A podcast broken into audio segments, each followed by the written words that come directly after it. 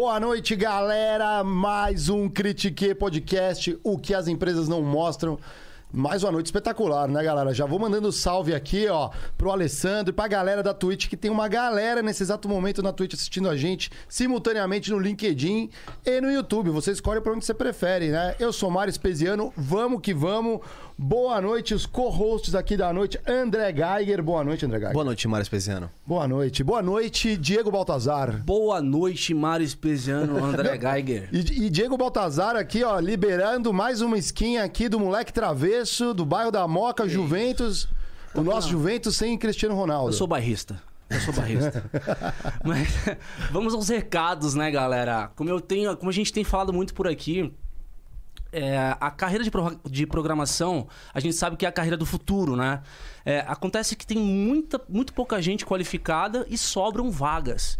Se você é uma pessoa que curte tecnologia e quer transformar de vida, você precisa conhecer a Tribe, né? A Tribe é uma escola de altíssima qualidade, onde você pode aprender, programar e a trabalhar.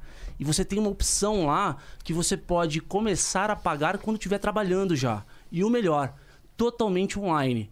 E aí, Marião, pessoa, às vezes a pessoa fica se perguntando, né? Será que a Tribe vai me recolocar no mercado de trabalho? E aí? Vamos aos dados. Vamos aos dados. dados. 94% das pessoas que começam a estudar com a Tribe já começam trabalhando nos três primeiros meses, tá, galera? Então, a gente está disponibilizando um link aqui embaixo.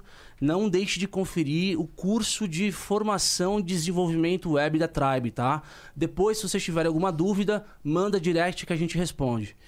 Certo, Sr. Geiger? Muito certo. A Facamp, aliás, do Facamp, a gente vai dar alguns spoilers de quem a gente vai falar também aqui agora. Legal. Mas é, que também era assim lá no começo, era 96% já saía trabalhando e tal. Quem não saía trabalhando era porque empreendeu fazer alguma coisa por conta. É, deve. E hoje, a gente tem um caso de desse. Deus, né? Deve. É, Cara, exato. antes, antes da gente, de, de gente ter o, ter o, o o, o meu recadinho. Nosso, o recado Geiger, só mandar um beijão para Ana Fontes, né, que foi a nossa última convidada Verdade. que teve aqui. É, como prometido, a gente está colocando também disponível, galera, o link da Rede Mulher Empreendedora. Tem algumas vagas lá é, de trabalho para quem se identificar com o projeto da Ana, que é um projeto lindíssimo. É, fica aí disponível aí se vocês querem, é, se vocês quiserem entender um pouco melhor como é que funciona. Vocês tá ouviram bem, né? Tem vaga lá. É, quem tá precisando, né? Então, óbvio, tem que se identificar com o negócio, mas assim. Depois fala assim: ah, ó Deus, ó céu. Nada acontece. Nada acontece na minha vida. Né? E pra fazer acontecer, Gaga? Pra fazer acontecer seus sonhos, Mário. Você tá um cara de ganchos hoje, Mário. Eu tô sempre. É quem? LTW Consult. É. Ah, os caras são brabíssimos. Então, se você tem problemas financeiros, não tem um amigo para contar, é, não sabe ainda referências que vão te ajudar nesse processo, lá na ltwconsult.com.br. Os caras são brabos, eles conhecem tudo, as ferramentas que vão te ajudar a negociar dívidas. Algumas dívidas, Marão, 90% de desconto. Que se isso? você tiver a ferramenta correta. Então vou fazer dívida. Não, também não, né, Marão? Não, me poupe, Marão. É, enfim, LTW Consult. É, entra lá no site, também faz os seus planejamentos de sonhos, Marião. Você pode colocar o seu sonho, escrever lá bonitinho, por que, que você quer, quando você quer, e alguém vai entrar em contato com você para te ajudar a chegar lá. Recomendo. Fiz o planejador de sonhos, é bem legal Eu também, também a ferramenta. Diegão, apresente a nossa ilustre convidada da noite. Falando de finanças, hoje a nossa agenda é mercado financeiro. E a gente precisava, o Critique precisava, galera, de uma agenda de mercado financeiro e não há pessoa melhor aqui para a gente poder falar de negócio hoje.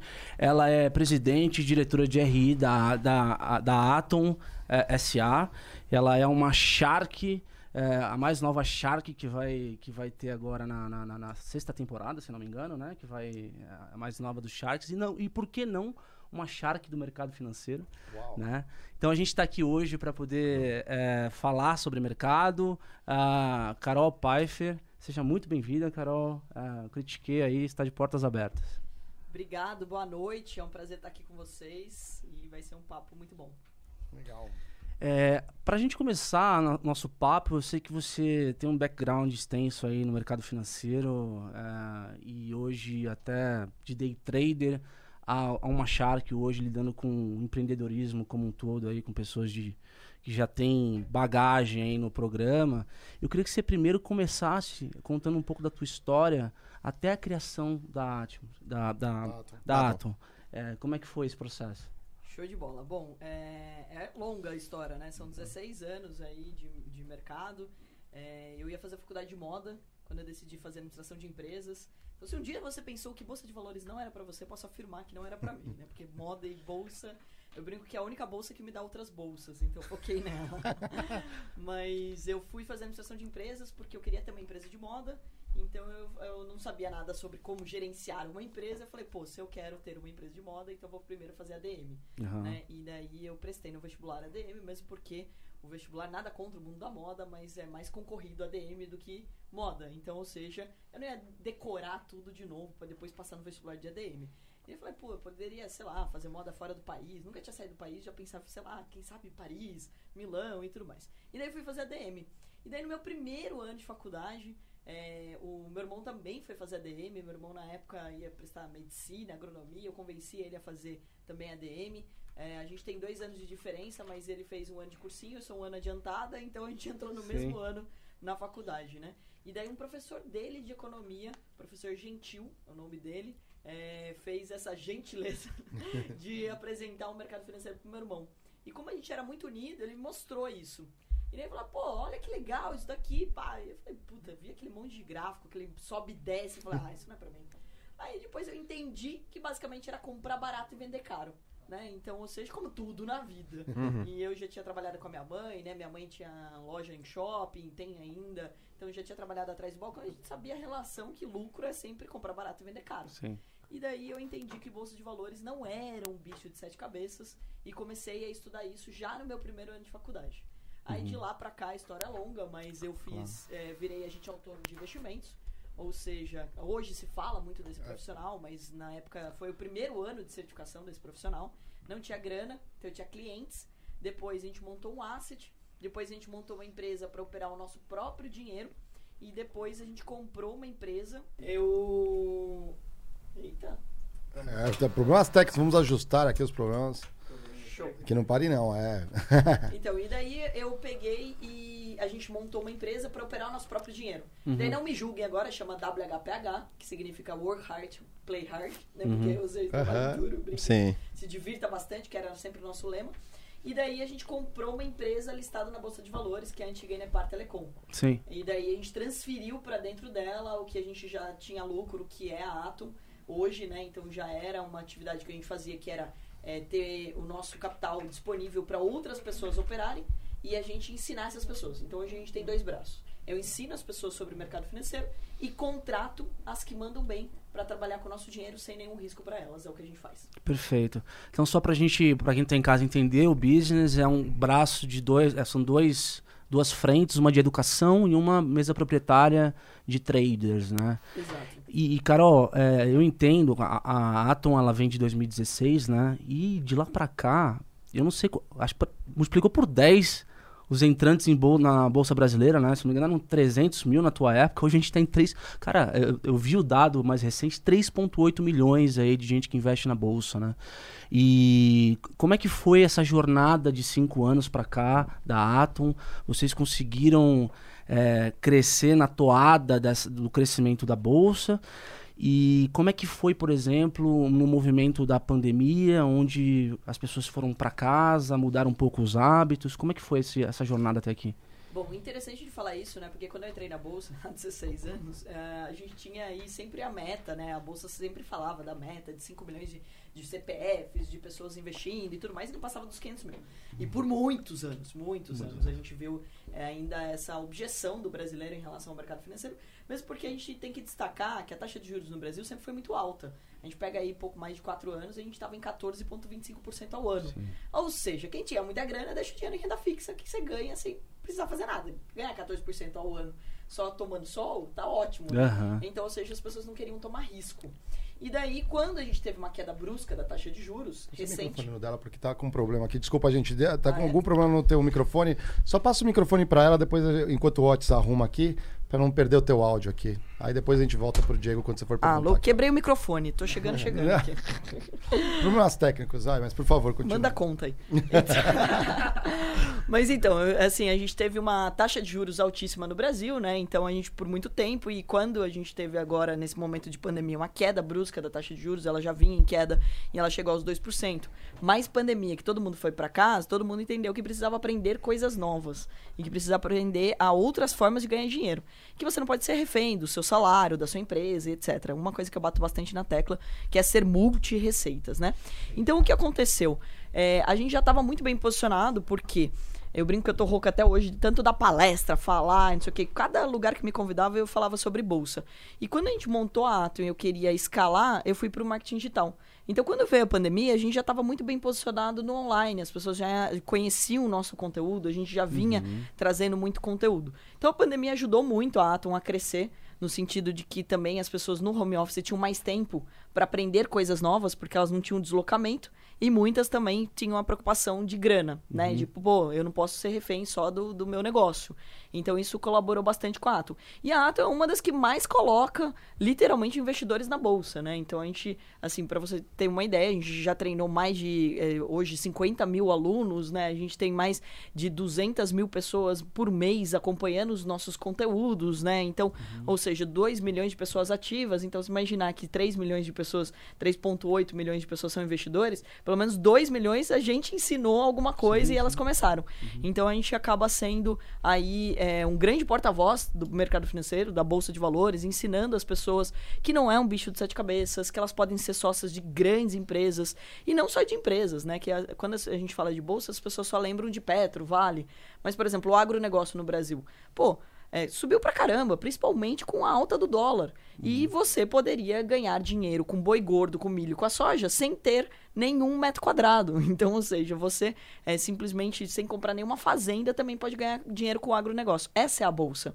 Então, uhum. esse aumento aí do interesse das pessoas é, tem esses dois fatores. Um, a questão da taxa de juros, que acabou movimentando a galera, e segundo, também a questão da galera ter ido para online. Então, ou seja, uma preocupação, a pandemia uhum. favoreceu aí o aumento do número de investidores. E até a questão do, da, da fonte alternativa de renda, na medida que a, que a pandemia ela traz uma preocupação. É, uh, talvez do, um funcionário que quer, quer ter um plano B caso uh, tenha alguma situação do tipo, puta, meu, se eu por acaso a, a empresa me mandar embora, onde que eu posso me especializar, né? Tem, teve bastante esse movimento, né? Eu, eu, conheço, conheço amigos aí que entraram no mercado justamente no meio da pandemia como uma alternativa para poder eventualmente se especializar.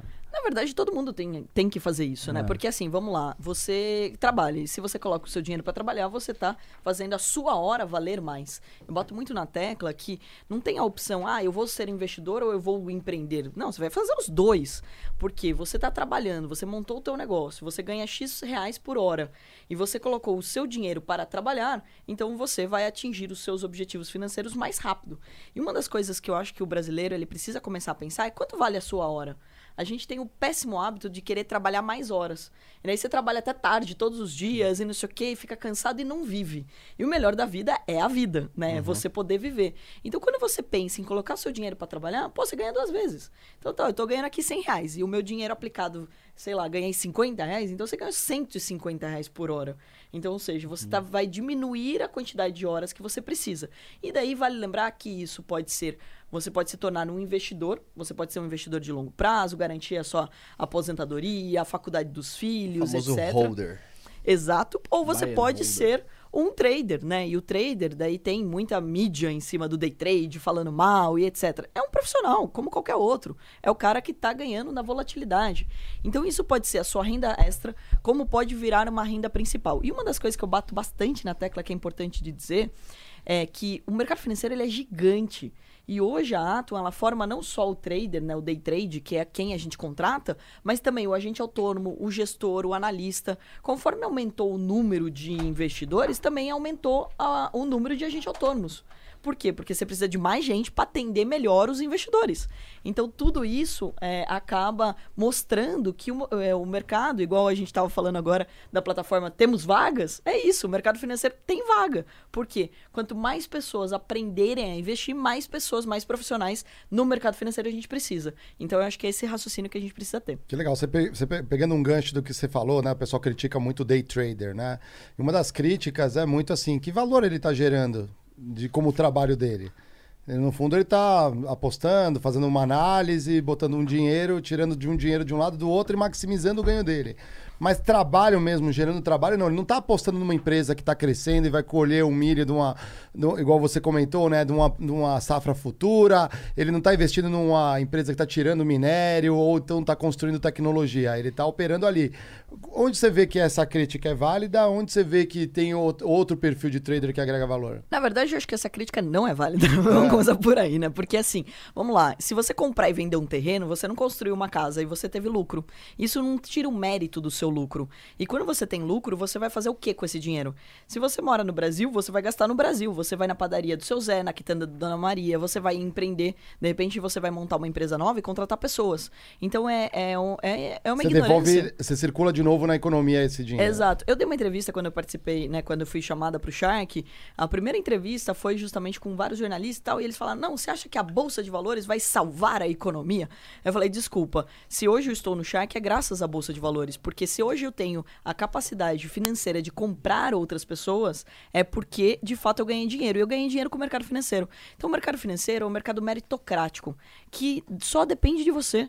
Quanto mais você estuda, mais dinheiro você pode ganhar. Isso que me trouxe para o mercado financeiro, porque não importava se eu era homem, mulher, se eu vim de uma família muito rica ou de uma família pobre, isso não importava. Então eu acho que é muito importante da gente reforçar isso. Tanto day trade o, o- e todo mundo é trader, porque você já tradou alguma coisa na sua vida. Você já tradou ingresso de um show, ou um terreno, ou um carro, ou trufa na faculdade. Exatamente, trufa na Tudo. faculdade. Tudo você já tradou. Então, ou seja, e obteve lucro é o que você faz com esse dinheiro que muda a economia ou o nosso país. Não, e- Essa é a diferença. E pra levar no básico do básico pra mim, né, em relação a essas críticas e tal, é, se você comprou por um preço, é, se põe na posição de quem você, você quando está vendendo. O que você mais quer é que alguém compre. Exato. Então você está fazendo o desejo de alguém. Alguém deseja vender aquilo e você acha que está no preço barato. Agora tá Agora já, já passa dos microfones rodízio dos Tô microfones. tá? Dá um, dois. Oi, oi, oi, oi. Todo mundo me escuta aí? Fala, A galera. gente fez um trade de microfones essa noite. Você viu aqui? Você viu? Onde todo mundo lucra. Deu certo Todo mundo aí? lucra. Peraí, peraí. É, na mexida de microfone tem um cabinho que soltou. Em algum dos Opa. microfones. Em algum? Vamos ver se é o meu. Chiado bem grande. Puxando Pede, meu do pede seu. desculpa, galera, pro chiado aí. Alguma coisa deu. Imagina, só arrumando aqui, galera. Um pouquinho de desculpe aí, ó. Quem sabe faz ao vivo aqui, ó. Nosso Otis. Nosso jovem aprendiz. É esse aqui. Otis. Pode vir aqui. Porque o dele tá pa- parou de funcionar. Tá. Coisas do ao vivo aí, cara. É isso aí. Coisas do ao vivo aqui, ó. Essa é inédita, hein? Isso é um problema inédito. Você você inaugurou um. Esse aqui não tá funcionando, tô falando. Som. Som, som. Voltou aí, galera? Ah, Senão eu faço o rodízio aqui com o Aí. Diego e tá ótimo. pra galera se tá tendo. Peraí. Deu? Ah, às vezes era, o- era o Geiger que não tava ouvindo aqui, tô achando. Não, não, não. Peraí. Galera, pergunta O celular tá- perto atrapalha? Não, não. chiado. No- na mesa tá dando chiado. Aqui, um pouquinho. Som. Mas pergunta Vocês estão ouvindo o chiado aí, galera? Aí, ó. É, fala Olha pra aí. galera dar um salve aí na, na live. Dá um salve aí é, se tá dando um chiado. É, a galera tá ajudando aqui na live. Aqui, A voz da Mara tá pegando não. Fala aí, Mara. Alô, som, som, som. Tá surdo. Ah, eu sei o que que é. Deu?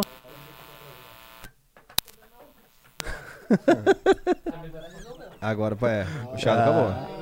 Ah, Desligou o meu. Deu? Não, Agora não, voltou. voltou. Voltou. Aê! Galera, temos a Fala! Abemos som!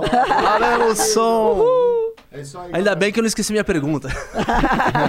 Eu acho que tem a ver com a sua skin do Juventus. O Juventus não tá naquela divisão ali. Pois é, mas é bem nessa atuada mesmo, Carol. Quem sabe faz ao vivo e a gente às vezes aqui.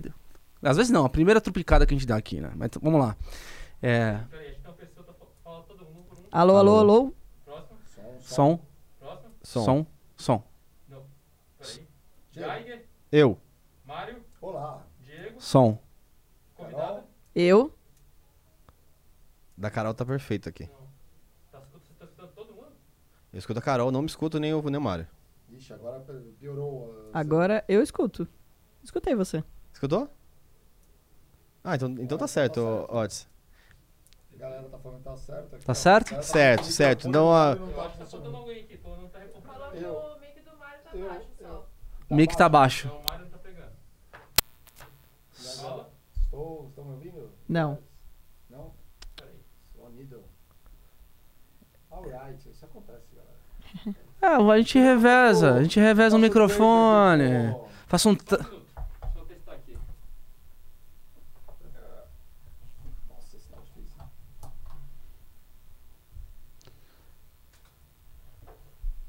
Problema de cabos. Eu contei tem uns dois. Aí, voltou Agora vou. Voltou. Ah, agora sim abrimos. Aê! conversa, graças Achamos a o quebra-cabeça, aquela Achamos. pontinha do palheiro. Vai Ah, entrar no tá. processo. A aí. volatilidade da bolsa tá afetando a volatilidade do microfone. Ó, o Watts, que isso, é isso? ó, Watts, é- Você manda, a gente obedece, cara. Nosso videomaker, ó, aplausos para o nosso videomaker. Vou só cancelar aquele Aê. bônus, tá? Mas tudo bem. É, exatamente. Pô, eu não vou bater ponto aqui? Tá com crédito ainda, tá Exatamente, A, nossa convidada começou o dia sem bater o ponto, Aí galera. Que tava É que a- a, ansiosa gente tava esperando dar o problema no microfone. Ah, né? entendi. Entendeu? Agora, Agora tá valendo. tá valendo. Agora a gente tá de verdade. Pra não- falei até agora tem que repetir, então. Não, Pode bater o ponto, Como que Carol. bate ponto? Aquele bate- o ponto de entrada. é, né? aí tem uma alavanquinha. Agora tá, Aê, tá no verso chique, ali, ó. Vira ali, ó. Aê, você já está. E já aviso já os críticos e que críticas por de aqui? plantão Por aí favor. que Muito muito em breve faremos um extreme makeover nesse ponto, Marião. Hum, Ah, é? Ele vai ser inteiro, toda a mecânica revisada, vai ficar tipo metalzão bonitão e essa parte de fora vai ser um acrílico pra gente Você não vai as- substituir por um pontinho mecanismos dentro do digital, não, né? Porque Não, não. esse daí é muito moderno. Não, não, não. não. Tem- com- não cabe no nosso orçamento ainda do Critique Podcast um, É. um- algo tão Bom, moderno agora, assim. agora eu comecei meu trabalho. Agora É, sim. Agora, agora agora, sim. me sentindo bem. A gente tava na, naquele pré-abertura, sabe? Tipo, Sim, 9h50 ali, começou o aquecimento. Mas sobre, sobre o teu ponto no negócio do, do day trade, eu queria é, acrescentar que é o seguinte: o, o mercado de futuros ele é um mercado extremamente líquido, né? E o fato de, de, de ter é, um monte de gente que compra e vende o tempo, o tempo todo, ele dá liquidez ao mercado. Então, o mercado de futuro ele é muito, muito usado para as empresas ou para os agentes de, de mercado fazerem hedge, fazer proteção de carteira. Então, o cara que está comprando e vendendo ali, ele ajuda a dar liquidez no mercado. Então, não é que. Tudo tem um porquê ali, né? E, e- mas o que me pega, às vezes, Carol, e aí você pode é, colocar o teu ponto, como é que vocês estão posicionados, a Atom, é que com essa entrada massiva de gente no mercado nos últimos anos, houve muita, digamos. ah, não é irresponsabilidade, mas talvez pessoas que entraram em contato com um risco muito grande, talvez de, uma- de- de- operação, não sabiam, às vezes, do, do, do, do- risco que estavam tomando. Você tá preparado. E é, você está preparado e às vezes aconteciam coisas de. Um passo mais que, maior que a perna e, e estourava no... o, qual- é. o que, que você acha? Por que, que aconteceu é, essas, é, essas Fenômeno, coisas né? assim? É, mais pelo, por- pelo, pelo mercado não, não ter. não saber dar conta dessas pessoas que estavam entrando? Acho que a primeira de tudo é conhecimento, né? Eu acho que eu costumo dizer que o conhecimento te liberta. Então as pessoas elas vão muito querendo uma diquinha, um jeitinho. Ah, se eu opera na bolsa, pô, que ação que eu compro? O cara não sabe nem o que é uma ação, nunca abriu uma conta numa corretora e ele já quer sair comprando pela dica de- do vizinho. Então acho que é, é importante que isso não acontece só no mercado financeiro, isso acontece na vida. E o brasileiro, infelizmente, ainda precisa mudar a mentalidade sobre a educação. É importante estudar, é importante se preparar. Então, por exemplo, você vai empreender, o cara nunca empreendeu, não estudou.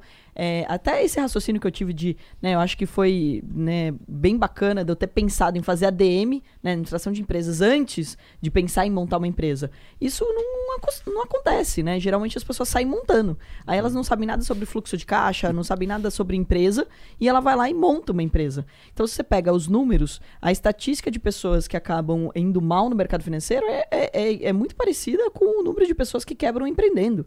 Então, em dois anos, você tem de 80% a 90% das pessoas, infelizmente, não dão certo empreendendo.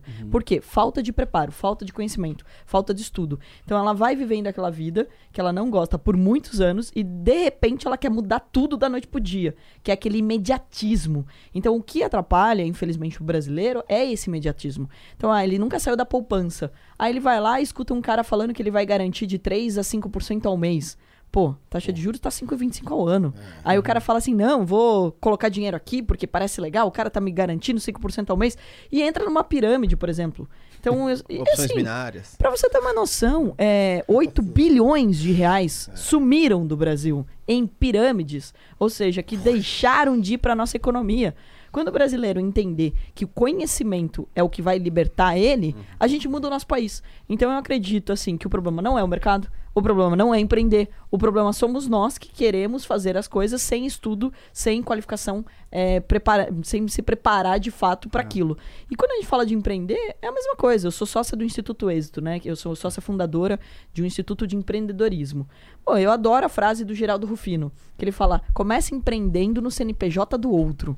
Ou seja, antes de você sair montando uma empresa, você pode empreender no CNPJ do outro. Aí você vai lá, você- depois você pode montar uma franquia, né? Você exato, você passou por aqui. Pô, por quê? Daí você vai empreender com alguém. E depois, o último estágio seria empreender sozinho. É a mesma coisa no mercado financeiro. Primeiro você estuda. Aí você começa investindo um pouquinho. Você começa investindo por longo prazo. Começa entendendo como funciona. Daí você vai começar a entender volatilidade. Aí você vai começar a entender que existe stop loss, stop gain. Então não é da noite pro dia. Não é hoje decidi ser trader, amanhã tô ganhando 50 mil reais. Eu acho que é isso que falta hoje Cultura do na dinheiro nossa fácil, cultura. né? Esse negócio de cultura do dinheiro fácil. Todo né? mundo No quer, mercado. né?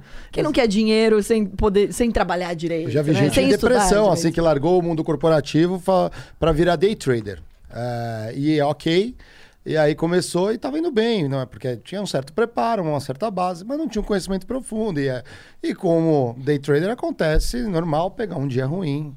E às vezes outro dia ruim. Mas E sabe outro que eu- dia ruim, e aí entrou em depressão. Uma das coisas entra que- psicológico, né? É, Entra. Uma das coisas que eu mais notei de, em relação à experiência com o tipo de, é, de traders principiantes, vamos dizer assim, é que não existe a mesma. é, como é que eu posso dizer? A mesma segurança para você segurar algo que está indo bem versus o quanto você segura se está indo mal. Uhum. Então aquilo, tipo, você tem, tem uma, uma- Você comprou lá um Windows, qualquer coisa da vida. Qualquer operação que você esteja fazendo. Se tá, se tá perdendo dinheiro, você segura. Não, vai voltar. Vai voltar. Vai voltar. E a Mas sabe como chama isso, né? a psicolo... é, a psico- mas a psicologia ela te, ela te leva a segurar a perda. Não, mas sabe como Eu- chama isso? Como chama o, o termo Isso chama arrogância. arrogância? Porque quando você não quer aceitar que você tá errado, chama arrogância. O cara fala assim pra mim: Não, eu não sou disciplinado. Não, você é arrogante. Daí a pessoa fica puta. Falei, por quê? Porque quando você entra no mercado, existe uma análise. Você não entra. Isso não é cassino, gente. Não é sorte, azar, nada disso. É estudo. É igual jo- jogar xadrez. Você Sim. tem uma estratégia.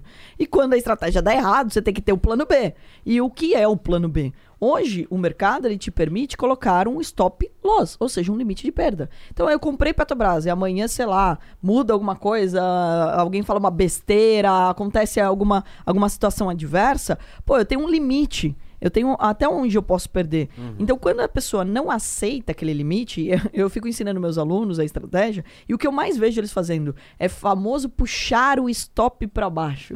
O cara, ele assim, não, mas só mais um pouco. Eu acho que vai voltar, eu acho que eu vou voltar, eu acho que vai voltar. Por quê? Porque ele não quer aceitar que ele tá errado. Tanto que, olha que dado interessante: mulheres tendem a, a durar mais no mercado financeiro do que os homens.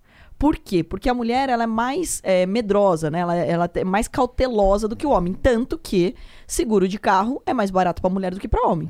O homem geralmente dá PT. Ele vai por tudo ou nada mesmo. Impulsivo, né?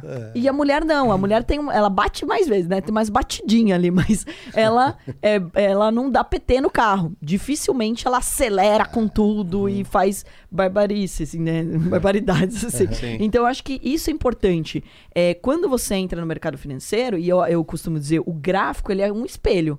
Você quer se conhecer, opera na bolsa. Você vai descobrir se você é arrogante, se você é disciplinado, se você é ansioso. Você vai descobrir muito sobre você.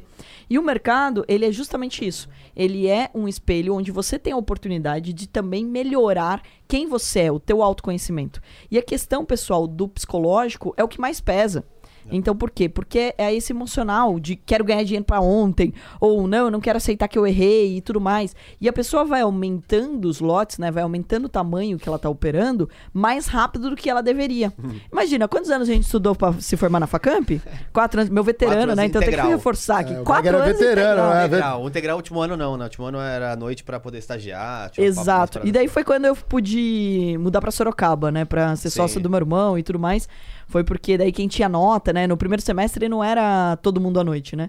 Quem tinha nota acima não sei de quanto Ah, podia ir é pra noite. assim? É, Nossa, assim. ó. Ah, rapaz. É, sempre, sempre tinha os critérios ali. Aí eu comecei, aí eu mudei pra Sorocaba, né? Viajava todo dia pra ir pra Facamp. Pô, é quatro anos. Você vai fazer medicina, você vai fazer cinco anos, mais residência, não sei o quê. Aí eu vou operar na bolsa. Ah, beleza. Em uma semana eu quero colocar um milhão de reais da minha. Vou vender a minha casa e vou começar a operar lote grande. Gente, Eu vi um curso no YouTube. certo? Não, não dá certo. Então acho que assim, é, gestão de risco. O que mantém é, a, qualquer, qualquer negócio de pé é gestão de risco. Então você saiu de carro, o que, que você faz? Você bota o cinto. Seu carro tem airbag. Já viu alguém ir numa oficina e falar assim, viu, tira o airbag do meu carro que eu quero, eu quero viver perigosamente. Vida louca. Não faz isso. Então por que, que você tira o stop do, do estratégia, entendeu? Ou seja, não tem lógica. Vai, num- vai, num vai numa questão de fé, né? Aí começa a entrar a fé, né? Puta, vai voltar. vai- E a fé no mercado. É a mesma coisa do empresário que não quer ver os números. Ele fala assim, meu, tá, ele, o cara tá no prejuízo, mas ele não quer olhar porque ele não quer sofrer. E daí o que, que acontece? Ele quebra. Você só quebra quando você não cuida do caixa. Então, quando você desiste, quando você joga a toalha. Então, acho que é a mesma coisa. Por isso que eu falo, a Bolsa de Valores ensina não só sobre bolsa, ensina sobre a vida. Então, acho que é muito legal. E é uma experiência, acho que todo mundo tem que passar. Porque é justamente, você vai entender como funciona o mecanismo e fica mais atento a- às oportunidades. Então, assim, eu não conheço outro mercado tão meritocrático e não conheço um shopping center tão bom quanto é a bolsa. Porque, beleza, varejo tá ruim, por exemplo, aumentou a taxa de juros. Quem se beneficia? Banco. Você pode ser sócio do banco. Aí o banco, aí a taxa de juros caiu. Então o varejo se beneficiou. Pô, eu posso ser sócio de varejo. Ah, agora o, o dólar explodiu. Vou ser sócia do agronegócio. Eu vou ganhar dinheiro com o agro, eu vou ganhar dinheiro com o dólar. né? Ou seja, você muda de segmento e de setor e você pode ganhar em todos eles. Por que não eu vou fazer parte disso? Você pode mudar de emprego ou de trabalho todo dia? Não dá. Então eu acho que é uma grande oportunidade das pessoas entenderem que elas podem ganhar dinheiro com isso. Tanto que nos Estados Unidos mais de 50% da população investe. Aqui a gente tá falando de 2% da população. 2%. Sendo que há quatro anos, olha que número, tinha mais gente na cadeia do que na bolsa. Vergonhoso, hein? Mas a gente tinha mais gente na cadeia do que na bolsa. Que isso. Então, Mas tem a ver com mindset mesmo. Eu acho que as pessoas ainda no Brasil, mesmo aquelas, que- aquelas que estão dentro da bolsa, é, pensam muito pouco ainda como acionista na medida que você compra ah, o papel daquela, daquela empresa e mais como um, puta, vou comprar isso aqui porque vai subir daqui nesse ano, eu vou pegar esse esse hype aqui, e assim, às vezes o cara compra e, e o certo seria, puta, você saber os números, acompanhar balanço. Cara, Depende. hã? Depende. Isso é mais pro holder, mas pro day trader. Ah, sim, estamos É falando, falando com- do holder, que ela tá falando do shopping center, né? Sim. É, é só, só colocando o ponto aí. E aí, com relação ao day trader, eu ia entrar na questão da metodologia da Atom. Como, como que é a metodologia de vocês aí? Como é que vocês se dif- diferenciam no mercado? Porque tem muita coisa por aí, né, Carol? Assim, de... É, né? A gente tá há 16 anos nesse mercado e, assim, é, quando a gente montou a nossa mesa de traders, eu só queria contratar as pessoas para operar meu dinheiro. Eu já tinha dado muita aula nessa vida, eu já tinha dado muito curso. Então eu queria só contratar as pessoas. E tentei fazer parceria com todo mundo que tava aí dando curso na internet. E daí o que aconteceu? As pessoas não passavam no nosso teste. Aí, pô, porque o teste da, da Atom é difícil? Não. É, O nosso teste é feito num simulador. Você não precisa saber o balanço da Petrobras. Você precisa operar como se você estivesse operando no mercado real com dinheiro de mentira. E daí, se você bater a meta e respeitar os limites de perda, você automaticamente está aprovado. Você assina um contrato com a gente e tem acesso a uma subconta. Ou seja, é bem simples o processo. Mas é mais é gráfico a análise, ou não? Você, pode tem- fazer do jeito que você quiser. Tá. O que você usa de análise, de técnica, etc. Puta, o que eu mais quero é mais traders com mais é, tipos de operação diferentes. Porque o mercado ele tem muitas oportunidades todo dia. É impossível um ser humano conseguir cobrir todas as oportunidades da bolsa. Então é por isso que existem as mesas. Por isso que dentro de um banco tem uma tesouraria. Você vai no banco, já viu um monte de gente lá operando? Você vai no BTG, o BTG é nosso sócio agora. Você vai lá na mesa do BTG, tem um monte de trader, cada um olhando uma coisa e se especializando numa coisa. E daí, o que, que a gente procurou? Esse profissional. Esse profissional a gente tentou dentro dos cursos. Não encontrou. Por quê? Porque o cara não passava no teste, porque ele não aprendeu a fazer gestão de risco. Ele não aprendeu a colocar um limite de perda. Então ele vai pro tudo ou nada, ele lá eh, compra e reza. Então, ou seja, não funcionava pro nosso time. E daí que eu e meu irmão, a gente decidiu, né? Senta a bunda na cadeira e vamos montar o educacional. E eu, eu levo muito a sério tudo que eu faço, né? Tanto que eu tô me formando agora no mestrado de educação e tecnologia. Porque se a minha empresa tem educação, eu preciso aprender o que é um educacional bem feito. E eu não acredito que as pessoas vão simplesmente parar de fazer universidade, parar de fazer faculdade, igual muita gente vem falando. Ah, mas tem curso livre, por que eu vou fazer faculdade? Gente, existe pedagogo, psicólogo que ajuda você a aprender direito. Então eu fui aprender como é uma Didático. escola de verdade. E daí a gente montou no nosso time. A gente tem pedagogo, tem psicólogo, a gente tem a nossa própria Wendy. Quem assistiu Billions vai saber do que eu tô falando, que é a nossa psicóloga, a nossa performance coach, pra ajudar no emocional. E daí a gente tem apostila, a gente tem todo um trabalho didático feito para que maior número de pessoas pudesse aprender.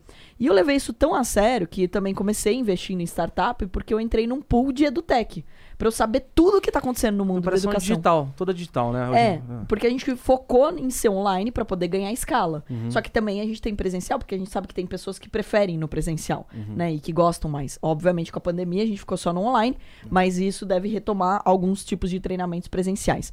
Além disso, a gente criou uma grande comunidade de pessoas que se ajudam. Porque se eu tenho interesse que vocês aprendam pra vocês trabalharem no meu time, eu tenho maior interesse em ajudar vocês no dia a dia. Então, além do método, a gente de fato acompanha esses traders para que eles possam ganhar dinheiro, ensina ele também que dinheiro não aguenta desaforo. Então, o que que acontecia muito? O trader ia lá, ganhava muita grana, ia lá, comprava uma Ferrari, uma Maserati, torrava o dinheiro, e daí ele não sabe se no mês que vem ele vai ganhar de novo. Porque mercado é volatilidade. Então a gente ensinou as pessoas a importância de ganhar dinheiro aqui com a gente. A gente vai te pagar, você vai lá, investe a longo prazo, monta uma carteira, aí investe também em imóveis, investe em startups, ou seja, vire multi-receitas. Entenda que você tem que diversificar os seus investimentos. E todo o nosso método ele sempre foi baseado nisso. Então, daí a gente criou agora o método para o cara passar na prova de agente autônomo, para ele ser um gestor, para ele ser um analista, né? Então, foi se preocupando cada vez mais com isso. O Carbonari, que é o fundador da Anhanguera, ele faz parte do nosso comitê.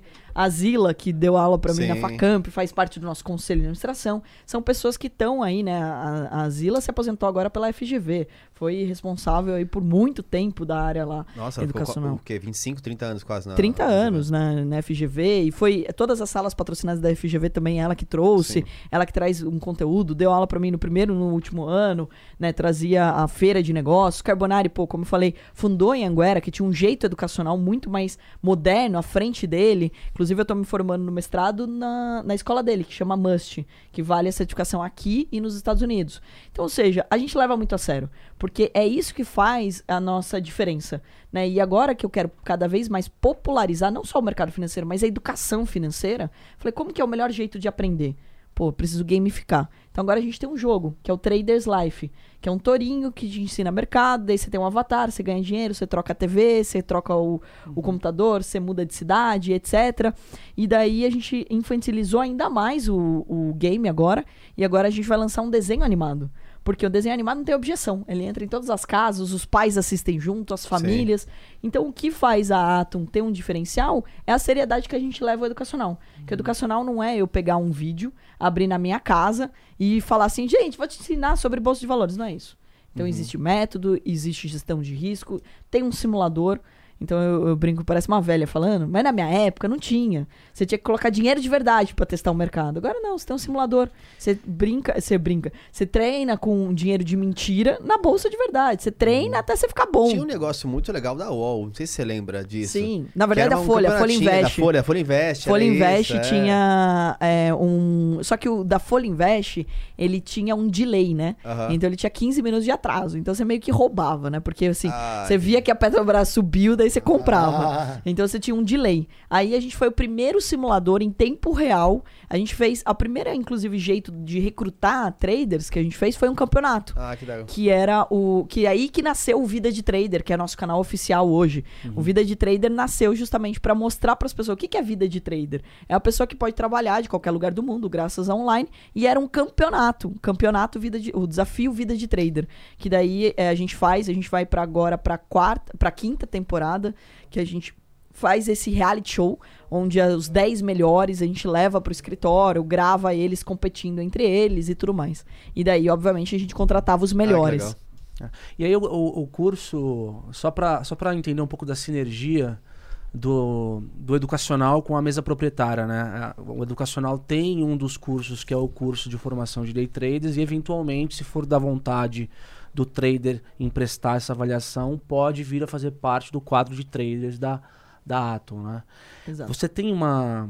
vocês se especializaram em algum ativo específico, em alguma técnica de trader? Tipo, eu digo tape reading, position, alguma coisa específica? A gente ensina o cara a fazer tudo, na verdade, né? Então, sempre se preocupa que o aluno ele tenha o conhecimento suficiente para ele poder aplicar o tipo de estratégia que ele se identifica mais.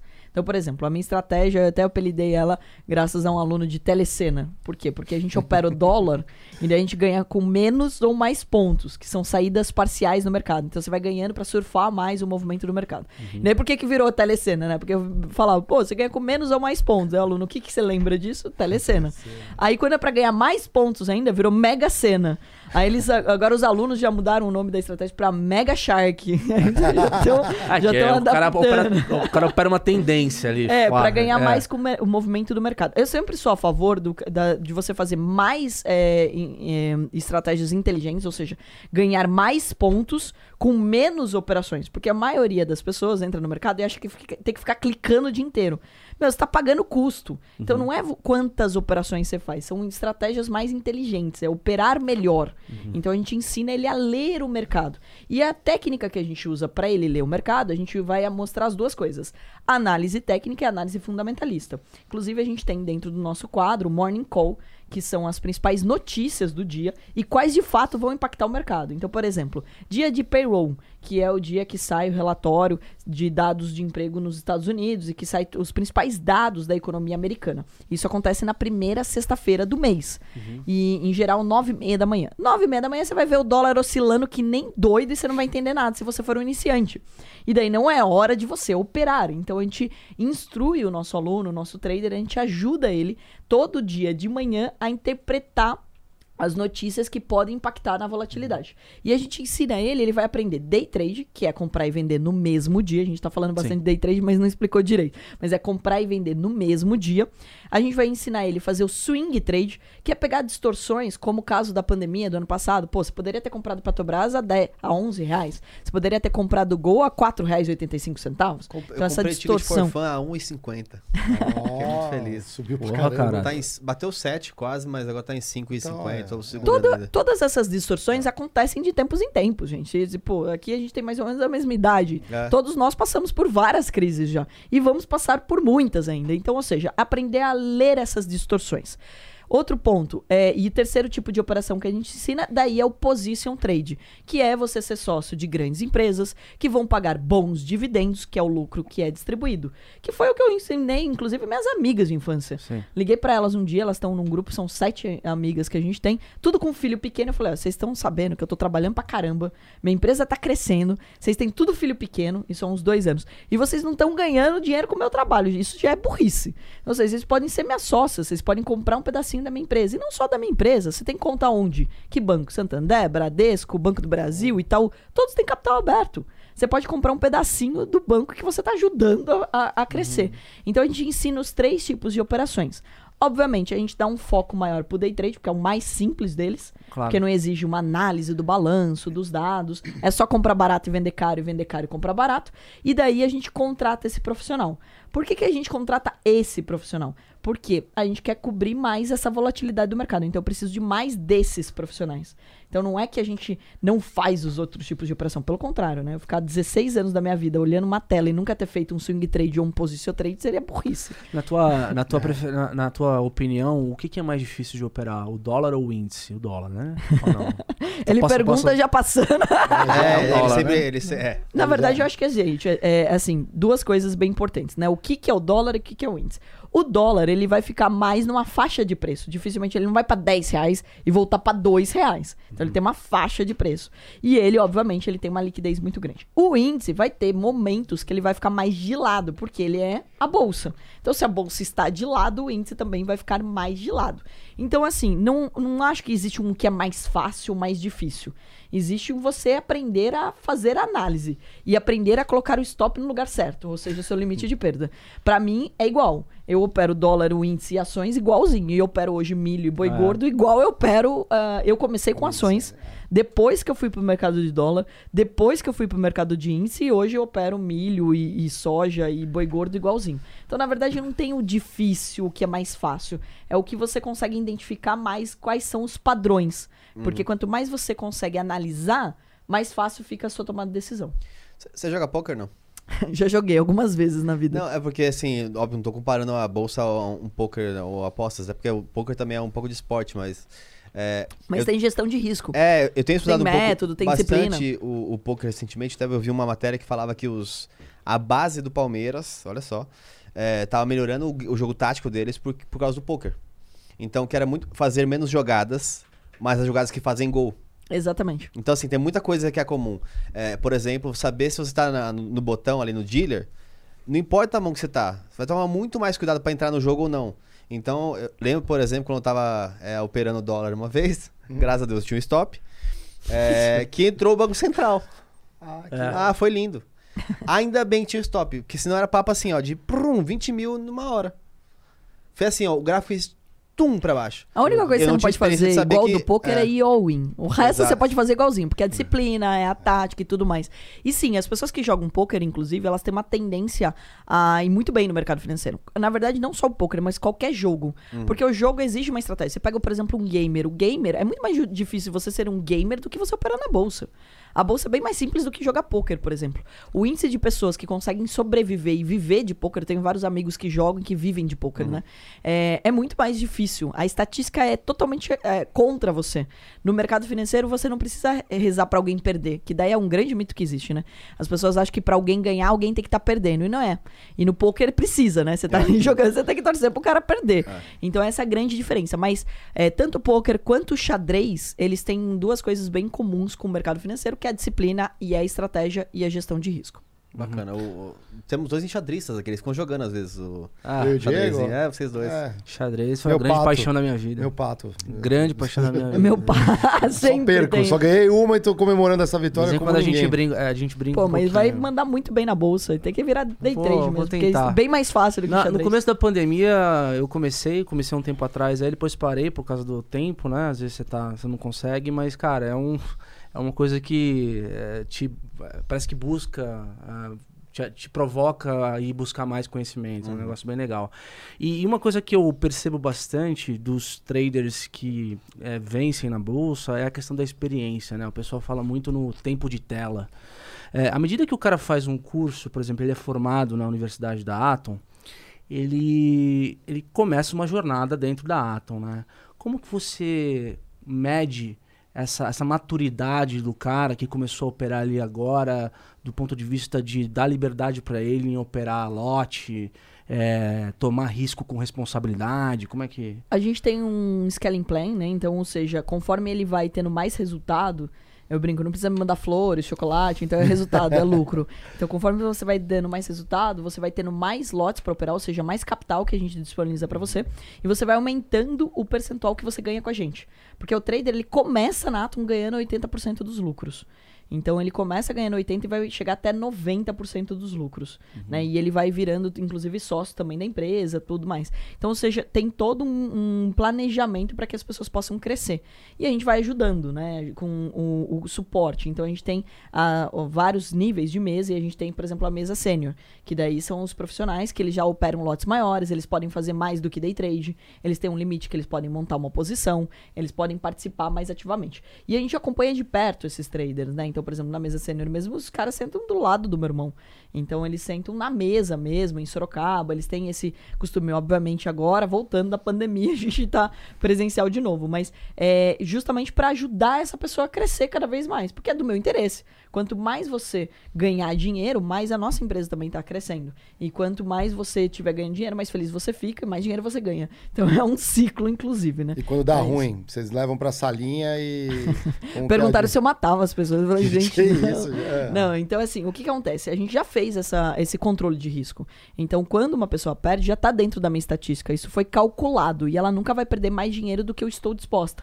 Porque tem uma trava diária e total. Então, logo de cara, você não vai ser demitido, né? Você tem um contrato, então você tem um limite diário. Se você estourar esse limite diário, a plataforma para, ela trava você e você só vai conseguir voltar no outro dia para operar.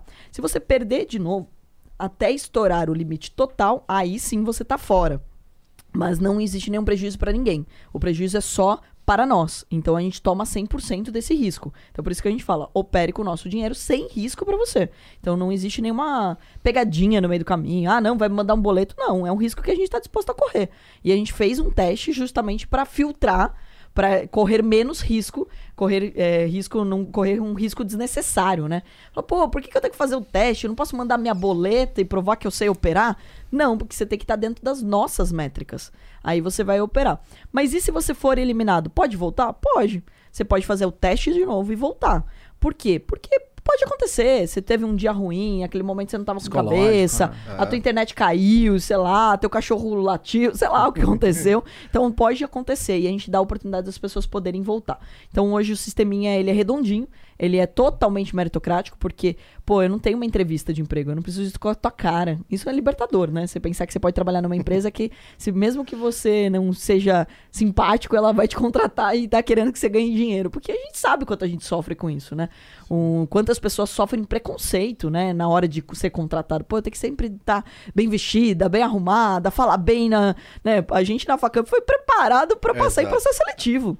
Tinha uma matéria, mano. Você era o ninja, mas pera- todos. É, é, não, e isso daí, inclusive, teve uma repercussão recente ali, LinkedIn, de empresa, diversidade. O que, que você olha nessa- nas características principais de quem você tá trazendo pra dentro? Do trader? Nada. Tipo, você pode ser qualquer. Números. Posso chegar de bermuda, Dá, Compra papete? barato, vende caro, meu amigo. não, Você é, pode trabalhar é. de pijama, você faz, pode ela ser lindo ou dados. feio, pode ser rico ou pobre, entendeu? Não tem isso. Isso é uma das coisas que eu mais gosto, né, na Atu. Então a gente tem de tudo. A gente tem desde o estudante, dona de casa, tem uma dentista que tá com 60 anos, fez agora 60 anos, ela ganha 2 mil reais no intervalo do almoço dela.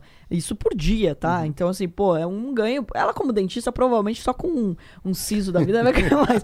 Mas, assim, por Tá usando o tempo dela melhor, né? Você tá Não, e assim, não falou com ninguém, você não mandou uma proposta, você não fez uma reunião, você nem, se você quiser, você nem tirou o pijama e você pode ganhar dinheiro isso online. É libertador, vai.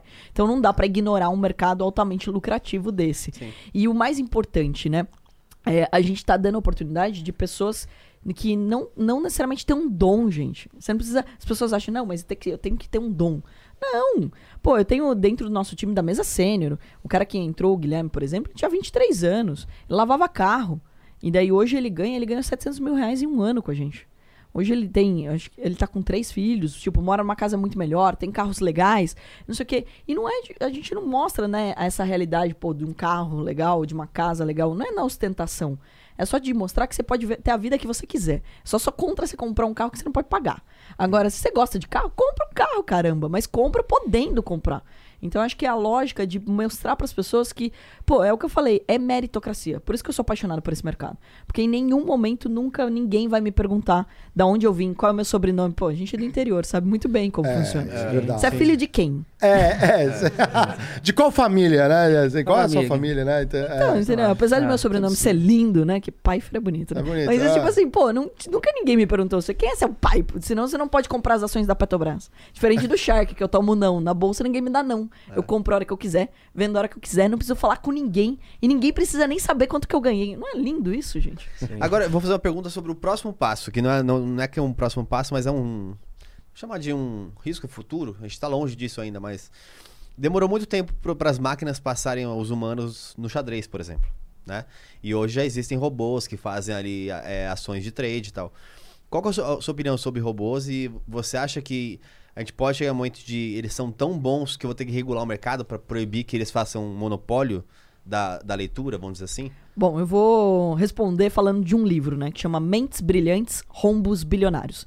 Esse livro, ele conta ah, justamente sobre a crise de 2008 e a gente tem os modelos quantitativos, né, ou seja, os robôs, as programações provando por A mais B que não ia ter jeito de quebrar. Quebramos, né, em 2008. Sim. Então, por quê? É, é legal esse livro e uma das frases que ele fala é o seguinte, que uma máquina é melhor do que o homem, mas um homem com uma máquina é melhor do que a máquina. Então, primeiro que para existir o robô, a programação e a máquina precisa ter o ser humano. Então, o trader, ele vai ter cada vez mais ferramentas, assim como você tem um celular que faz muitas coisas por você hoje, você tem uma Siri que resolve sua vida, você tem uma plataforma hoje que você consegue colocar um stop loss, que você consegue operar do seu celular. Então, hoje com a internet você pode estar em qualquer lugar do mundo e você pode sim, assim como por exemplo no poker mesmo avançou, você tem ferramentas que te ajudam a tomar decisão de mãos melhores. E a mesma coisa acontece no mercado financeiro. Você vai ter sempre ferramentas melhores para te ajudar a tomar decisões. Mas é importante justamente a figura do gestor, do analista, do trader. Por quê? Porque ela não vai conseguir prever todas as situações, todos os acontecimentos. Ela pode prever distorções de preço e ela vai trabalhar muito bem em situações mais normais, padrões. Mas quando tem distorções, como, sei lá, se alguém ganha uma eleição e não é esperado, ou quando, sei lá, acontece desastre uma CPI, que- ou um desastre natural, ou uma guerra no meio do caminho, tudo isso acaba tendo ali um reflexo no mercado. E você ligar ou desligar o robô que vai ser a grande diferença. Sim. Então você pode ter um robô. Agora, se fosse tão simples assim, basta ter um robô, ninguém mais precisaria operar. E todo mundo que usa robô ia ganhar dinheiro. E não é. E é a lógica de quando usar, por que usar. Então essa é a grande diferença. Eu acredito que cada vez mais a máquina sim vai utilizar. E, gente, importante, a gente não precisa eh, ficar em guerra com a máquina. Pelo contrário. Porque com a máquina você está trabalhando menos horas. Pode ser que você não tenha percebido, mas graças à máquina, hoje você é mais produtivo. Antes, coisas que você tinha que fazer manualmente, imagine você para conversar, fazer uma reunião aqui, você não tinha um e-mail, você ia fazer uma carta, ou ia, né, como que você ia se deslocar. Então hoje não, olha a velocidade que você ganhou Como com o WhatsApp, com não sei o quê. Uma ação da bolsa, imagina aquela gritaria. Imagina se eu fosse Alô, naquela quero época. comprar. É, Não, imagina é, se eu fosse. é, eu peguei é. o finalzinho da BMF ainda era gritaria. A gente tinha uma caixinha no, no escritório e ficava aquela gritaria lá, era legal. Só que imagina eu com esse tamanho todo, mulher, no meio de um monte de homem gritando. Não ia ganhar dinheiro nunca. Então, ou seja, a tecnologia, a internet, a máquina, ela veio pra ajudar a gente a trabalhar menos. Se a gente for inteligente, a gente usa isso a nosso favor.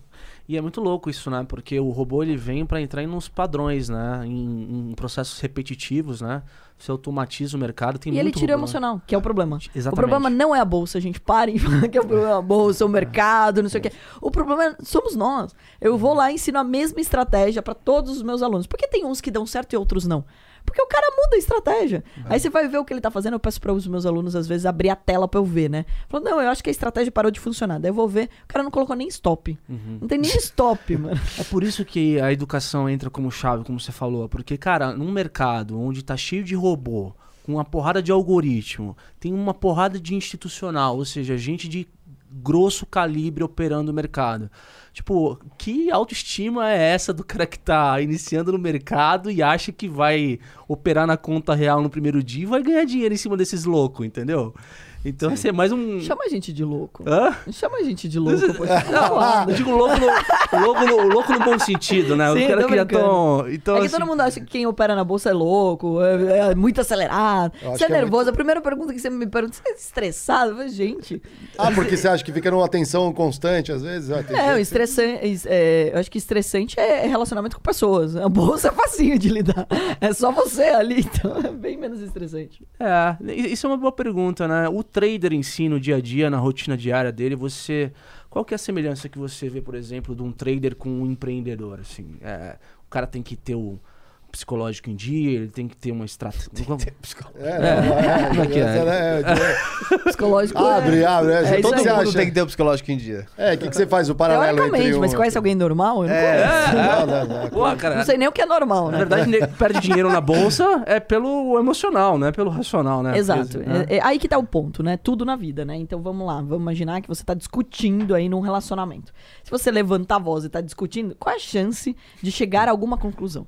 Vai discutir, vai. Um, um casal tá discutindo. Qual é a chance de duas pessoas gritando, uma escutar a outra e chegar a algum consenso? Zero, né? Então, ou seja, é, tudo na vida é um controle emocional. Então não adianta, o mercado tá gritando, ele tá subindo pra um lado pro outro, o cara quer entrar no meio. Ele, tipo, meu, é a mesma coisa. Então, ou seja, não tem nada de racional nessa situação. Ele tá entrando por uma ansiedade, ele tá entrando pelo emocional, porque ele não quer perder a festa. Então, pô, um monte de gente tá ganhando dinheiro, eu não. Então, ou seja, a mesma coisa no dia a dia. Você quer ter relacionamentos melhores, você precisa é, ter o seu lado racional também mais aflorado, né? Porque se você for pro emocional o tempo todo, você vai brigar com todo mundo. Você vai brigar no trânsito, você vai brigar dentro da empresa, você vai brigar com o, o seu cônjuge. Então, ou seja, você vai brigar. Então, é importante que o emocional esteja bem alinhado. O empreendedor e um, um investidor é igual, porque, na verdade, um investidor é um empreendedor. Ele tá empreendendo, ele tá empreendendo nele mesmo, né? Então, acho que é importante de, eh, de comparar. E para você ter produtividade, a gente até montou o Atom Performance. O que, que é o Atom Performance? Ele engloba toda a questão de alimentação, de sono e de esporte. Porque sem isso, você não é produtivo em nada. Tenta correr uma maratona bebendo álcool todos os dias, indo dormir tarde. É igual na bolsa, você vai encher o caneco e vai comer fritura à noite, você vai dormir mal. No outro dia você vai acordar pensando bem. Meu, vai pra uma reunião importante da tua vida e um dia antes você tomou todas e comeu fritura. Você acorda mal, você é can- cansado, não sei o que, você não vai bem, você não vai ser produtivo numa reunião. Então, o empreendedor e o investidor é igual. Quer ter performance na vida? Cuide de uma máquina maravilhosa que é você. É essa a primeira máquina que você tem que cuidar. E daí, se você cuidar direitinho, provavelmente você vai ter mais sucesso. E, e acho que mais que isso também, é, o máximo que você puder, né, evitar, óbvio, focar em uma coisa só. A gente é bom quando a gente faz uma coisa só. Né? Porque a gente estava conversando outro dia sobre os CL Traders, né? Que é o CLT, que é trader. Tudo bem, uma coisa é você ser CLT e você ter investimentos de longo prazo, eventualmente arriscar um swing trade. Mas é, eu cansei de ver o CL Traders. Também, eu tô aqui. eu Que é o cara que é CLT, mas tá lá o dia operando, então ele fala assim: cara, do lado aqui, entre né? 11 e 11 e 15, tem um espaço aqui entre duas reuniões, vou lá operar um E o indol. risco disso é que ele, ele quer que tenha uma operação naquela hora. Então, assim, não tem problema você continuar no seu trabalho e operar no seu tempo livre. Por exemplo, na hora do almoço, ou entrar mais tarde, Sim. né? Então, no teu emprego, ou sair mais cedo. Tem vários casos, assim, com a gente. Mas o muito importante, igual eu comentei dessa dentista. Pô, eu tenho um- uma hora de almoço. Eu vou entrar e vou olhar a bolsa. Se tá num ponto bom, se tem uma oportunidade, eu vou entrar. Se não tem, eu não vou fazer nada, porque senão eu tô rasgando dinheiro. E é aí que tá o grande erro. As pessoas querem achar uma operação. Sim. Então, assim, meu, o mercado tem que te mostrar uma oportunidade. Não é você que tem que achar uma oportunidade. Então, esse é o maior erro. As pessoas acharem que o trade é todo dia, o tempo todo. Então, não. É só quando existe uma distorção. Você vai colocar dinheiro pra queimar? Gente, manda na minha conta. Eu posso mandar aqui os dados. Então, ou Solta o seja, Pix aí. não, não adianta. Eu até. A primeira aula minha eu já falo assim: a hashtag sou mão de vaca. Aí o pessoal, não, mas eu não sou mão de vaca, eu gosto de gastar dinheiro. Eu falei, filho, não, sou mão de vaca é tomar boas decisões sobre dinheiro. Você vai no shopping e fala assim, pô, aquele, aquela camisa custa 100 reais. Você vai lá e dá, vou te dar mil reais porque eu gostei de você. Eu quero pagar mais pela camisa. Eu vou te dar mil reais hoje no lugar dos 100 que você tá me pedindo. Você não faz isso, por que você vai fazer na bolsa? Então, tipo, eu vou pegar e vou colocar o meu dinheiro numa coisa que não é uma oportunidade só porque eu quero operar. Esse que tá o grande erro. Aí É o problema né? não é, então, esse. O cara fazer as duas coisas, né? É, desde que aquele momento que eu tô fazendo, eu tô focada. Sim. Igual quando eu vou fazer um esporte. Tipo, ah, eu vou correr. Adianta eu que. eu- imagina eu tentando correr, fazendo um call ou mandando uma mensagem no celular. Não vou conseguir fazer isso, né? Então, ou seja, eu vou conseguir ter resultado na corrida? Não. E nem na minha reunião, nem na minha fala. Ah, mas eu sou multitask, o pessoal fala. É, ah, mas agora pelo celular eu consigo entrar na bolsa, então eu vou correr e fazer uma operação na Sim, bolsa. piscando É, o cara pro não atende. Mas eu já fiz isso numa, numa esteira e a galera, tipo assim, pô, daí teve até um cara que quis zoar com a minha cara por causa disso. Mas não é que eu tava, enquanto eu estava correndo, eu estava aqui clicando. Operando, né? Não, eu entrei na operação do dólar, coloquei meu stop no 0 a 0 porque já tinha feito uma, uma saída curta, Sim. e larguei lá e fiquei acompanhando, olhando na esteira, e fiz isso dentro da academia. Aí, pô, pô, mas né, isso tá mostrando que o mercado não é sério. Filho, não é aonde eu tô, eu posso estar na praia. Como dizia meu pai, né? Liberdade com responsabilidade. Eu tenho liberdade de estar na praia, mas não vou ficar eh, tomando caipirinha e operando na bolsa. Tem uma base É. por trás, né? Aliás, tem um gancho enorme isso aí no Festa da Firma, essa pergunta que você fez aí. Vamos dar uma Muito olhada bom. no Festa da Firma aí, galera. Festa da Firma é o seguinte: é um dark pro, não é um dark profile, é um profile ali no Instagram. É. E muito provavelmente quem contribui para esse perfil, ele tem gente lá da Atom aí também que contribui aí com os Infiltrado. memes. Tem Infiltrado. Tem infiltrados têm ali. São uma gangue aqui, ó. Vamos ver, ó. Obrigado por mudar minha vida aqui, ó. Eu sou só um segundo monitor. gente, é, é, porque tem gente, não sei se vocês sabem, né? Agora, durante o pessoal que tá de home office, o benefício da empresa foi o segundo monitor. Quando eu olho os traders profissionais, é só monitor. É só monitor. Eu acordo, eu escuto um ou outro também para ver. É só monitor. Mas tem monitor que eu tenho certeza que você bate, olha o índice ali, o Brent, sei lá. E depois você não olha mais no dia, ou não. Você fica o tempo todo. Não dá, né?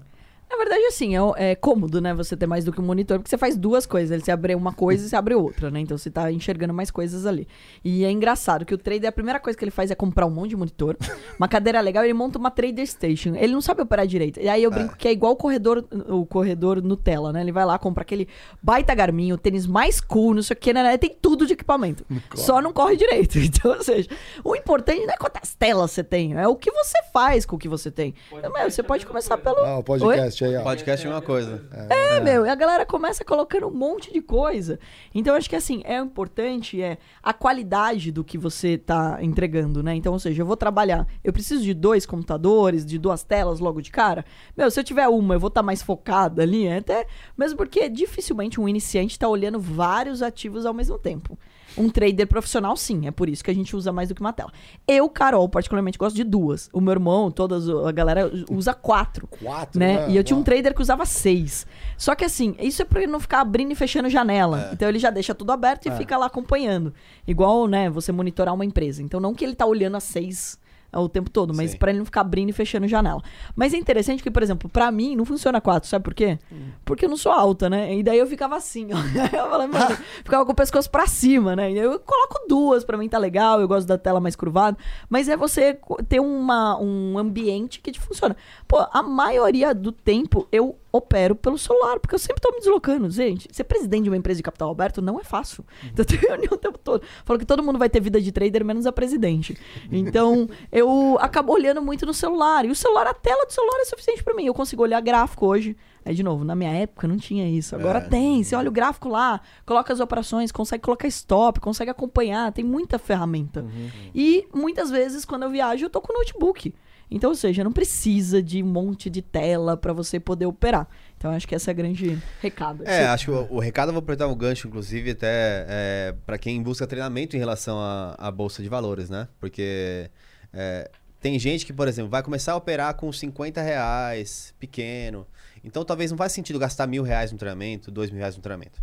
Agora, o cara que, que compra dois G9, que é aquele, aquela tela da Samsung, Curvada. Ah, curvada, sim, é. Curvada. que é uma O cara aqui tá num cockpit, meu. É um não, gamer. virou status. É um o cara ga- pega é, o gráfico é. de fundo. A, a foto mais bonita é você sentado com os gráficos de fundo. Não é bonito? Todo, todo mundo. Cara, Essa é uma foto. Sancina? É uma foto que, cara, assim, tipo, tanto que quando eu entrei no cheque foi a foto oficial que saiu em todos os as Ah, é? notícias, em É. todos os jornais, é uma foto minha que eu tô na frente dos gráficos. Isso chama atenção, né? Sim, Fica é igual o bonito, professor na lousa com várias fórmulas que não dizem nada. Tem um. Eu olho várias fórmulas, pô, sou engenheiro, eu olho ali e falo, ah, mas tem uma integral de linha. Não, é professor de história fazendo isso, né? Tipo assim. É, o professor de história, era um negócio de, de física, né? É, legal. É, mas é uma imagem, né? Vende assim, nossa, agora, agora sim. Né? É, a gente uma coloca desses- cor no Ali, gráfico, ó, o gráfico fica colocaram. É. O Otis tá lo- colocando Ah na tela Esse da aí ainda é galera. gamer. Põe, o- põe os, os traders com G9 aí, sabe? Depois. É. Cara, tem um, tem um meme que são dois caras que vão começar uma luta, né? Aí tem um cara que dá uma acro- acrobacia mortal. Aí cada mortal que ele dá é tape reading. Aí ele dá uma estrela, é position. Aí um monte, um monte de técnica aparecendo, o cara fazendo um monte de arte marcial, assim. Aí vem o mercado e dá-lhe uma na cara, assim, e fala, mercado.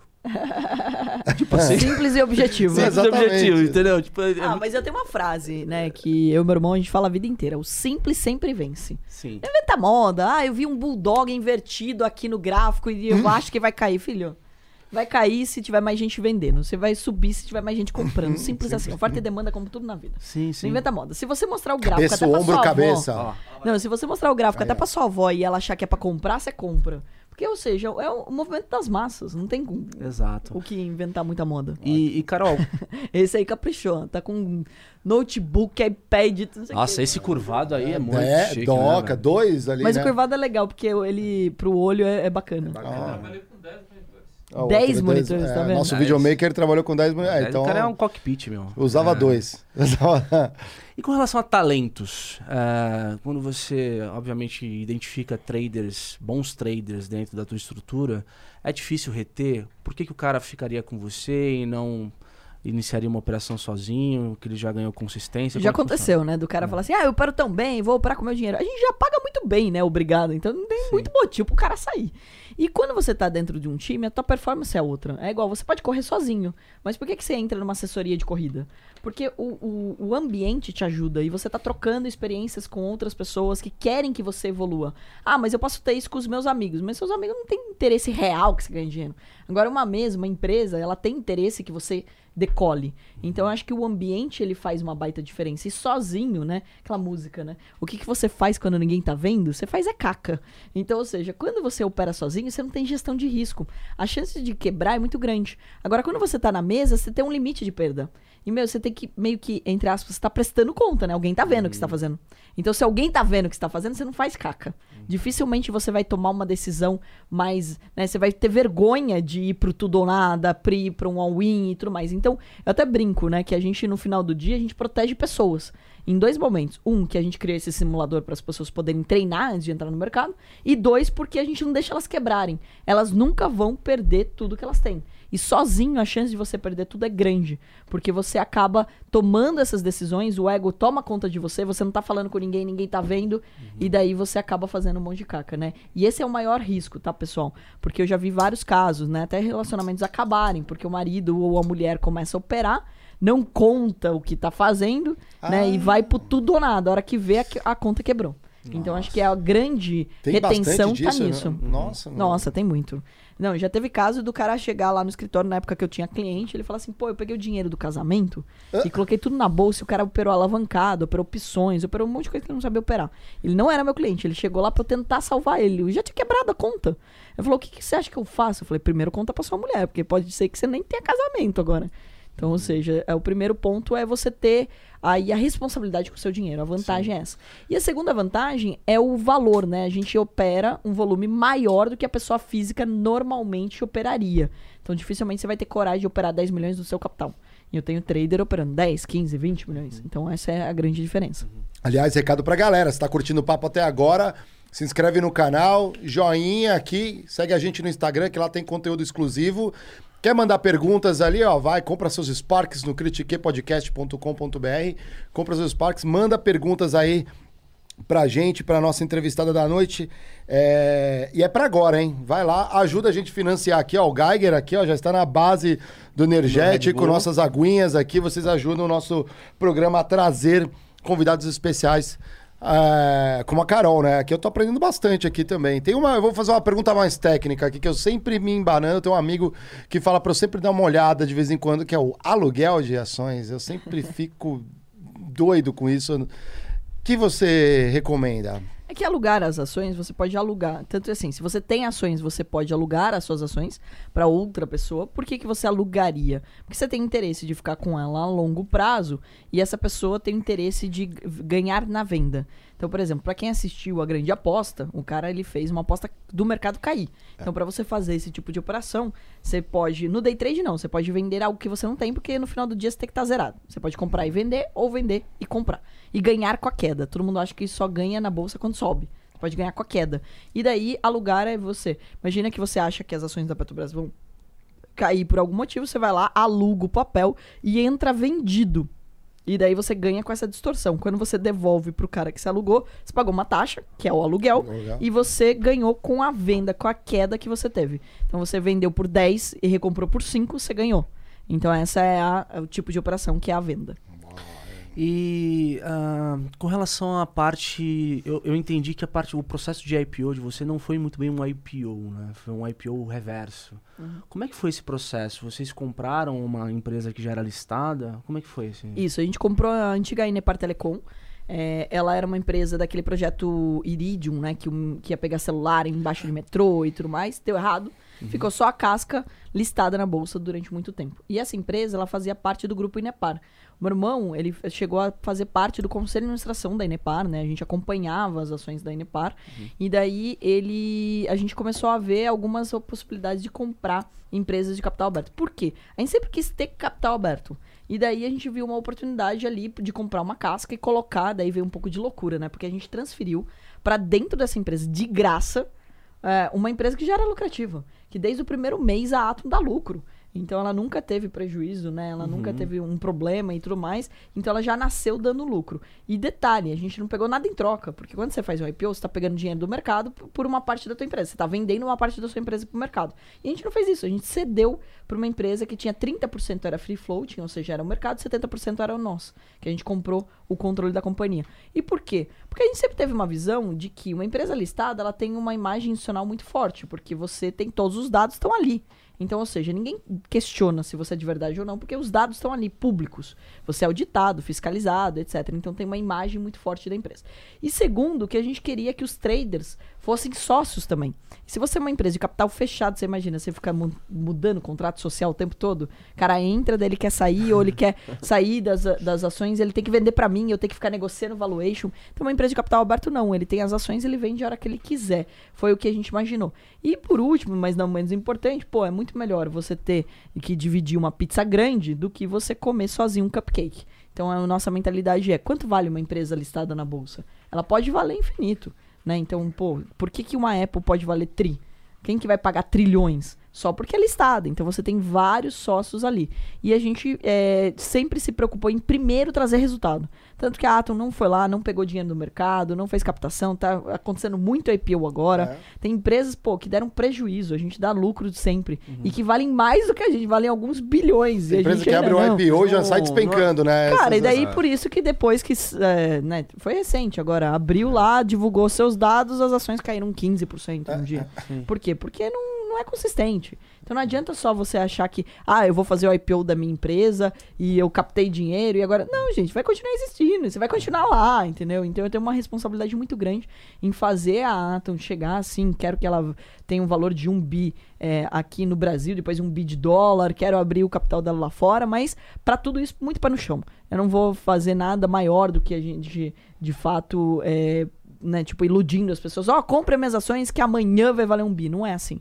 Então eu quero de fato que as pessoas entendam que é um bom negócio. A gente é bom pagador de dividendo, pagou aí mais de 9% em dividendos. Então, ou seja, tem uma baita oportunidade aí para quem acompanha nosso trabalho.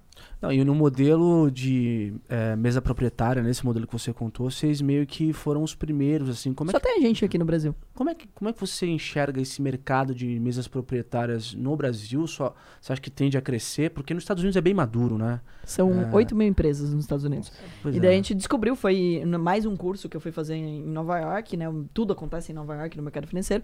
E daí eu e meu irmão fomos fazer mais um curso lá, e daí eu conheci uma mesa proprietária e entendi que o que eu tava fazendo aqui meio amador, existiam 8 mil empresas que faziam lá. E a nossa referência foi a Top Step, que hoje é a nossa, a nossa parceira. Então, o nosso aluno, além de operar Brasil, ele também pode operar os Estados Unidos e ganhar em dólar. Legal. Então, melhor dos mundos, tá, pessoal? Porque pensa o seguinte: as pessoas querem sair do Brasil. A melhor situação é ganhe em dólar e gaste em real. Tem nada melhor do que ganhar em dólar e gastar em real. Então continue no Brasil. E daí o que que acontece? Eles eram a nossa referência e hoje são os nossos parceiros. E por que que eu falo são nossas referências? Eles têm 6 mil traders, né? Então a gente tem 200. Então, ou seja, olha quanto a gente ainda tem de espaço para crescer e para popularizar esse mercado. E eu acho que vão acontecer mais mesas proprietárias. O Family Office já é um pouco disso, né? O Sim. Family Office nada mais é do que uma, um- uma família que decide cuidar dos seus investimentos e vai ter que contratar profissional. Então eu até brinco que a Atom ela tá virando, entre aspas, aí, o cato, a cato do mercado financeiro. Ou seja, a gente vai criar profissionais não só pra gente. A gente começou por uma necessidade nossa.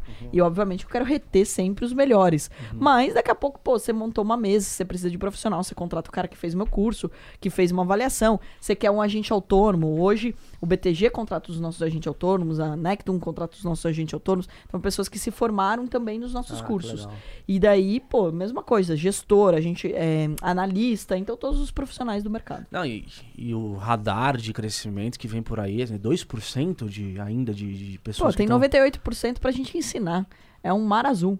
2% da população tá na bolsa. Com Nada. 3,8 milhões. É só educar, né? Exato. E ter E se a disposição. gente falar né? abertamente sobre dinheiro e sobre empreendedorismo, a gente muda o nosso país. Porque o país é uma potência, a gente tem tudo pra dar muito certo. O brasileiro é criativo, ele trabalha pra caramba, a gente tem os melhores. É, o melhor clima, o melhor solo, o melhor território, a gente tem tudo pra explodir. A gente só não explodiu ainda porque a gente não lida bem com a relação com o dinheiro. Olha que coisa, né? A gente falou já aqui que os Estados Unidos têm 50% dos, da- das pessoas investem em bolsa. Lá, desde a década de 80, as pessoas não investem através dos bancos. Hoje o dinheiro do brasileiro está no banco ainda. A gente só está 41 anos atrasado. Então, ou seja, olha quanto a gente ainda tem de espaço para crescer. E eu acredito muito também no movimento de mulheres, né? A gente fez um movimento de rumo a um milhão. Eh, tinham 800 mil mulheres na bolsa. Em dois meses a gente fez esse, esse projeto junto com a Exame e tal. E junto com o BTG a gente bateu um milhão de investidoras mulheres. E agora a gente está passando esse número, né? Quando eu comecei tinha 5%, hoje a gente tem 27% dos investidores são mulheres. E por que, que eu falo da mulher? Porque a mulher é um agente de transformação. A mulher, ela. é, gente, nada contra os pais, tá? Mas o- os homens, eles acabam passando menos tempo, são números, com os filhos do que as mães. As mães passam mais tempo. Então, se a mãe aprende sobre empreendedorismo e sobre dinheiro, o primeiro dinheirinho, quem dá pra ir na escola é a mãe. A primeira relação de caro e barato é a mãe no supermercado, mostrando isso daqui pode, isso daqui não pode, e tudo mais. Então, ou seja, quando a mulher entender esse papel que ela tem, a gente transforma a sociedade mais rápido. Então, quanto mais mulheres aprenderem a investir, mais a gente está transformando também as famílias. Então, o, o pensamento que a gente tem que ter, gente, é que investimento em bolsa, ele te ensina não só a investir em bolsa, em- te ensina a tomar decisões sobre dinheiro. Que, por exemplo, você vai comprar um apartamento, você pergunta quanto custa o metro quadrado? E faz uma análise do bairro? Muita gente não faz, a maioria não faz. Eu mudei pra São Paulo, a primeira coisa, eu fui ver um apartamento, fui ver uma cobertura, o cara falou, não sei quantos milhões aqui, não sei o quê. Falei, pô, 25 mil metros quadrados, isso antes da pandemia. Ia demorar três anos pra ficar pronto. Eu falei, isso não é um bom negócio. Eu falei, eu tô te financiando, eu tô pagando caro. Ele, não, ninguém faz essa conta. Eu faço essa conta. Porque eu você vai ficar em cima desse imóvel por anos. O cara já sentou no trono conta. lá. né? Pô, você fazendo essa pergunta? Ninguém me faz essa pergunta. Exato. Então, ou seja, e é pra tudo. Você vai comprar um carro, tem que ser um bom negócio. Eu nunca li- liguei muito pra carro de luxo, né? E daí foi o maior bafafá porque eu comprei uma Porsche. E daí eu falei assim, por, por que você nunca deu bola? Não sei o que. Eu falei, porque eu paguei barato. Como que você paga barato numa Porsche? Ué, porque eu comprei um, um grande amigo meu, Ademar, né? Que gravou um- um- comigo uma entrevista falando que ele também era trader, que ele comprava e vendia carro, né? Então ele comprava sempre na oportunidade. Sempre tem alguém que fica apertado, você compra mais barato quando você tem dinheiro. E daí eu comprei, meu, já recebi uma oferta de 12% mais caro do que eu paguei. Isso faz três, quatro meses. Ou seja, então é, é aí que estão as grandes oportunidades. Até para comprar um carro, você pode comprar num bom preço. Né? E agora também que a Porsche tá demorando um ano e meio para entregar, pô, tá valendo ouro o carro. Quem agora quer, quero, né? exatamente. Quem não lembra do Celta, que foi o melhor investimento de 2001? Por quê? Ele valorizou 14% no ano. E aí tinha propaganda que falava assim: o melhor investimento O do melhor- ano era comprar um Celta, tá ligado? Ah, mas agora Porque tem ele a... foi ficando escasso. Oitava Cara, mas tá maravilha, né? A mesma bizarrice tá acontecendo esse ano. O carro usado tá valorizando em vez de depreciar. Placa de vídeo, cara, 100%. É, exatamente. Não, a- nossa, pra caramba, né? O mercado de vídeo, pô, com a pandemia acelerou muito. Todo mundo queria comprar equipamento, foi difícil, o dólar valorizou também. Começou a ficar escassez, né? E- Não, e os estúdios Flow aqui inflacionando os microfones ali, do, É, pois que é é, importado. é. Coisas são é, no micro mesmo, mas acontece. É um fenômeno. E aí aproveitar essa oportunidade e deixar. Nessa, nessa análise, eu também estava procurando apartamento ali. Aí o pessoal pegou e eu comecei a fazer a conta assim. Eu falei, ah, dependendo. Você consegue botar o dinheiro operando, né? Dentre as parcelas, ali, você compra na planta, por exemplo, você põe a taxa para operar para você. Sim, exato. E aí o. E aí você não tem. No fundo, você tá pagando justo, você tá. É muito melhor, né, o negócio. E aconteceu um movimento interessante no mercado imobiliário recentemente, porque o IGPM estourou, né? E as pessoas. ah, o reajuste dos aluguéis foi meio que absurdo, né? Foi. Então as pessoas estavam se dando conta que não compensava mais pagar aluguel e sim comprar e pagar uma parcela. O que, que aconteceu? Migrou demanda do aluguel para compra e venda e estourou o preço. Sim, aí vai. O Gente, mercado e- nivelar. Não, e exato, é tudo um movimento, né? A gente fala, a gente tá operando na bolsa o tempo todo, porque é exatamente isso, no mercado imobiliário também. Olha o que aconteceu com São Paulo interior, eu sou de Porto Feliz. Porto Feliz, meu, ninguém conhecia direito Porto Acredito, Feliz. é. Aí Boa Vista foi pra Porto Feliz, tá- é o metro quadrado mais caro de São Paulo, porque todo mundo na pandemia foi morar lá, era uma casa de campo que virou a casa oficial de muita gente. E daí o metro quadrado lá tá super caro. E assim, minha família tá feliz da vida, então É mas tá perto de São. Roque, lá onde a XP tá. tá- É pra Itu, frente, é pra depois, frente. é, né, no... Ali na, na Castelo, né, na... Ah, Indo pra no- Tietê. E- É. Ah, É, sim, antes de- É de é. Porque deu uma inflacionada Boituva ali, bem- pesada ali fora de É, São uma Paulo. hora de São Paulo, é perto de São Paulo. Né? E a gente falava Porto Feliz, pô, não, tem 50 mil habitantes a cidade, tá? E daí eu falei, pô, e ninguém conhecia direito. Agora todo mundo de São Paulo conhece Porto Feliz. Porto Feliz valorizou. São Paulo caiu, porque você viu o quê? A galera fugindo de São Paulo.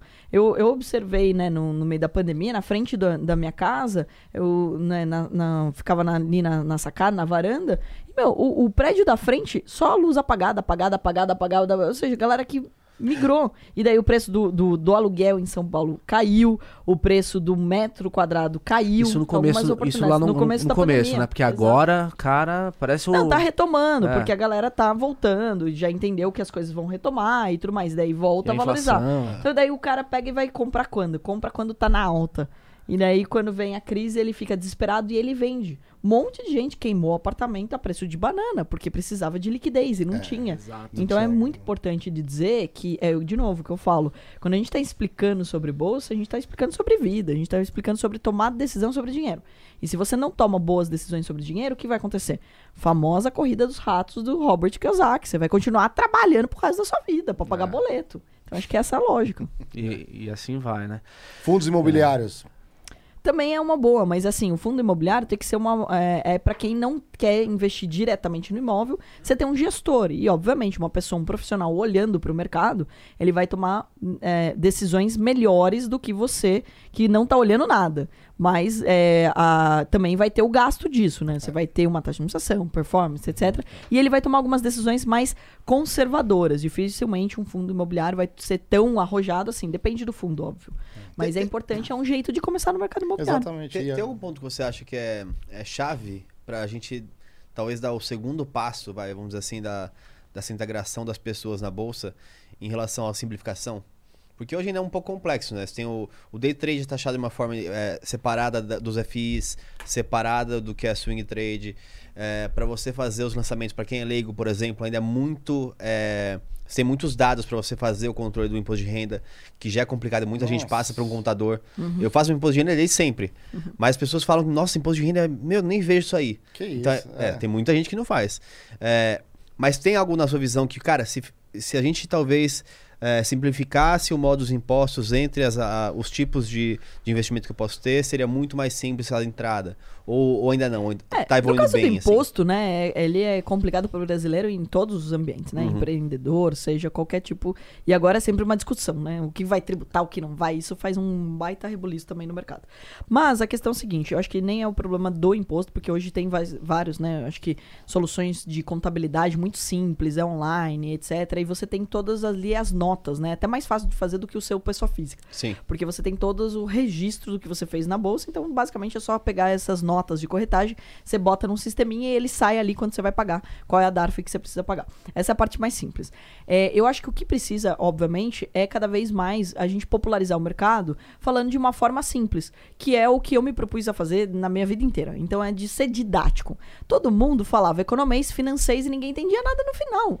Então, putz, desde a época da faculdade, eu- a gente tinha uma sala patrocinada pela bolsa dentro da, da Facamp. É verdade, é verdade. E ninguém falava direito sobre isso. Daí você aprendia, tipo, com Rosaura, grande Rosaura, deu aula lá. Maravilhoso, mas era uma análise fundamentalista tão complexa que parecia que a bolsa era difícil. Então, acho que o que precisa cada vez mais é as pessoas falarem de um jeito leve.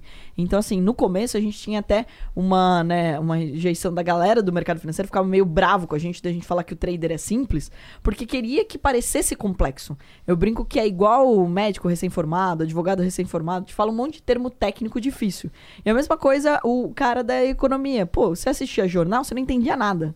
Você, assistia, você ia ler o jornal, você entendia menos ainda. Então, acho que quanto mais a gente falar de uma forma leve, descontraída, mais a gente vai popularizar esse mercado. Porque no final do dia, vamos lá, todo mundo aqui lida com dinheiro. Alguém vive de permuta? Não. Ninguém. Então todo Escama. mundo lida com dinheiro. Se todo mundo lida com dinheiro, todo mundo tem que aprender a falar sobre dinheiro. Então a gente tem que parar de achar que o dinheiro só é pro economista formado em Harvard.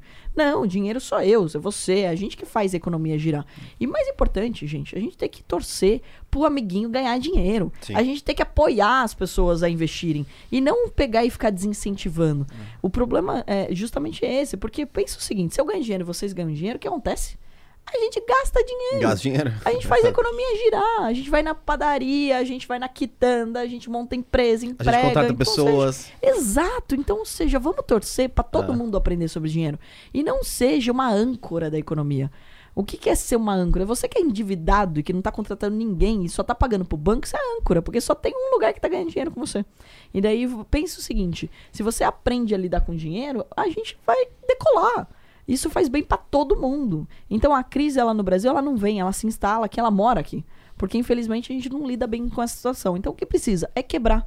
É quebrar esse, esse modo como a gente explica as coisas, é popularizar o mercado, é falar de uma forma mais didática, que hoje, graças à internet, à tecnologia, ajudou muito. Até os influenciadores, né? Que assim, pô, eu, eu sou contra, obviamente, o cara que faz um mês que tá na bolsa querer dar curso, dar aula. Mas só o fato dele falar de bolsa é bom. É bom, é Entendeu? bom. É Ou bom. seja, até um influenciador ruim é bom. Então, ou seja, ele acaba popularizando esse mercado, né? Que tem de gente procurando uma- a gente pra querer sentar aqui e falar. É. Aí eu falo, tá bom, vamos olhar, passa a ficha. Eu falo, amigo. Tem gente que quer pagar pra estar aqui, sabia? Meu, Aliás, virou deixando um muito claro que, mercado, que né? ninguém que vem aqui paga, tá, gente? Ninguém vem aqui Ninguém. paga, ninguém vem aqui. É, eu achei que eu ia receber, vocês não vão me pagar, não. Então, a gente Paga um ponto. prestígio. A gente vai fazer o, o tempo da hora aqui. Quanto o vale escambo. dois é, reais o a hora. calcula o quanto RH tempo você calcula. ficou. Ah, geralmente eu recebo. Você tem hora extra. Não, brincadeira. Quando é pra conteúdo. Mas é, é interessante, é um negócio que, tipo, eu sou convidado o tempo todo. E a galera, não, eu quero pagar pra você falar de tal empresa.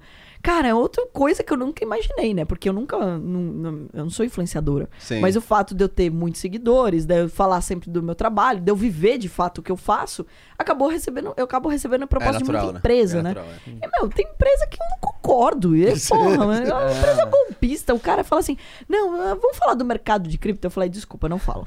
Por quê? Porque não é legalizado. Então a chance de ter uma pirâmide por trás é grande. Eu não vou queimar meu filme por causa disso. Ah, não, mas você vai receber por isso, meu filho.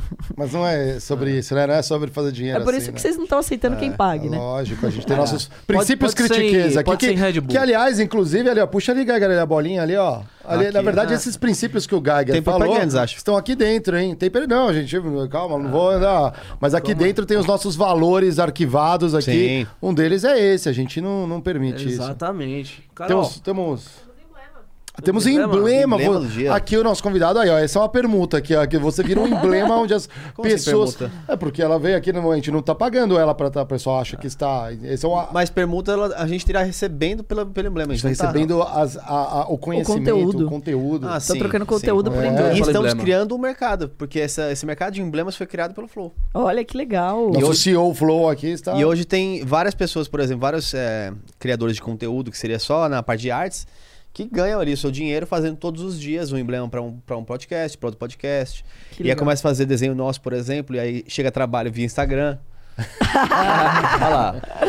Você- É, isso, que legal. bonitinho. emblema. Qual que é o código do emblema para resgatar? Na tela vai aparecer agora. Investimento. Investimento. investimento. A galera Olha entra no isso. critique Qual- É até um Qual que é o nome do nosso artista? Aqui. Ah, é o Gianzão. É o Gian. Gianzão. Gente, vocês vão pegar o emblema do Gianzão aqui. ó. Gente, ó. E aliás, resgatar investimento é uma coisa muito boa, né? Então, É, resga lá exatamente, resgatar investimento, investimento. Esse investimento deu certo. né? É, aqui- exatamente. Não, Gigalvão. Ah, o Gigalvão, Gigalvão. é o Gigalvão. Ah, é pelo traço. Gianzão. É, porque o Gia também faz Ah. aqui as, as- as- algumas artes, não? não? Gianzão. Tirou do data. É, Data, foda-se. data critiquei aqui que... Data, Data-. Sem data a curiosidade. Conta pra gente como que tá a experiência de Shark Tanker. Olha, eu acho que foi, assim, um dos maiores desafios que eu passei nesses últimos tempos, né? Eu tive alguns, né? Tipo, assumir uma empresa listada na bolsa, é uma baita exposição. Falar online, você ganha hater, gente que te odeia, você não sabe por quê. Não acredito. É, tipo Você assim, não- ganhando haters. Não são muitos, mas aparece pessoas que, né, criticam o seu trabalho Mas sem pelo te fato conhecer. de você ser do mercado, assim. No mercado financeiro. Até fizeram um gifzinho lá que eu falo no Shark uma vez. Hum. Falei assim: ah, é, eu sou do mercado financeiro, né? Tipo, não fez muito sentido pra mim o que você tá fazendo. Aí que fizeram um, um gifzinho lá do. Eu sou do mercado financeiro. E, meu, sou do mercado financeiro. Falo com orgulho. E vou falar em todos os lugares. Não tenho nenhuma crítica. Acho que tem muita gente que tem um pouco de objeção. Mas o Shark pra mim foi um desafio, primeiro, porque. assim, você não tem controle sobre a edição, né? Então você não sabe o que, que vai, como vai, não, não sabe nada. Uma coisa é você fazer o produto. Aqui a gente tá num ambiente, né, onde vocês têm o controle da situação. O programa é teu, você faz a pergunta que você quiser. Eu não sei o que você vai me perguntar, por exemplo. Já é uma, é uma um, já é um desafio, certo? E lá no programa, o grande desafio é eu entrei no lugar da, da Cris, que já tava há bastante tempo, então, né, obviamente a galera cria uma expectativa. Eu sou a mais nova no Shark, né, apesar do Google achar que eu tenho 37 anos, eu tenho 33. eu tinha 32 quando a gente começou a gravar o, o Shark. E daí, então, ou seja, os Sharks ali, eles já estavam entrosados entre eles, né? Eu conhecia só o Apolinário mesmo, porque ele é sócio fundador junto comigo no Instituto Êxito. Mas não tinha uma amizade, uma intimidade e tal, né? E eles já estavam mais entrosados, então, assim, até das brincadeiras, etc. E você chega lá pra gravar. Cada um fica no teu camarim, né? E uma das perguntas que mais me faz, pô, você recebe antes quais são as empresas que você vai investir? Zero. Eu coloco o meu dinheiro, não o dinheiro da Ato, é o meu dinheiro, pessoa física, eu não recebo nenhum cheque, ninguém paga isso, sou eu, Carol. E a empresa entra lá, tem um tapume na frente, assim, escondendo aquele, aquele, né, aquela montagem que eles fazem ali pra gente ver a empresa. Aham. É, aquele standzinho, né, que eles montam. E o cara vai entrar pela porta, ele sabe quem é a gente. A gente não sabe quem é ele. E daí a gente vai fazer as perguntas. Ele vai fazer um pitch ali e a gente vai poder fazer as perguntas. E com base nas respostas dele, eu vou ter que tomar uma decisão se eu invisto ou não. E o mais interessante, me perguntavam assim nas entrevistas: você vai ser brava, não sei o quê? Eu falei, gente, eu vou ser brava. E assim, primeiro de tudo, dinheiro não aguenta desaforo, né? E as pessoas querem dar pitaco no investimento que você fez, né? Ah. Pô, que dó, você não investiu no cara, ou você tava fora. Meu, trabalhar por mim, você não foi, né? É. E agora você quer. Eu vou investir com o dinheiro dos outros. Você não sei. recebe briefing de negócios? Nada, nada, nada. O programa é na muito legal porque ele é muito real. Então a gente vai, meu, vai perguntar lá. E às vezes você fica, depois que acaba, eu sou dessas, né? Que acaba a gravação e fala, puta, eu podia ter perguntado tal coisa, eu queria saber mais tal coisa. Ou eu podia ter falado tal coisa. Você sempre tem um pouquinho, Claro, né, de é. vontade de fazer diferente. E daí, pô, pra mim foi um grande desafio. Tanto que, imagina, eu já dei palestra pra 7 mil pessoas, depois da Luísa Trajano, depois de eu ter feito uma cirurgia de uma semana, subi tremendo no palco. Mas nunca tremi tanto quanto gravando Shark. Peguei a água assim do meu lado, eu até parei de beber água no primeiro dia de gravação, porque eu pegava e tava meio tremendo. Eu falei, por que eu tô tremendo? Porque você não sabe qual vai ser a repercussão. Eu não sabia se as pessoas iam gostar de mim ou não lá.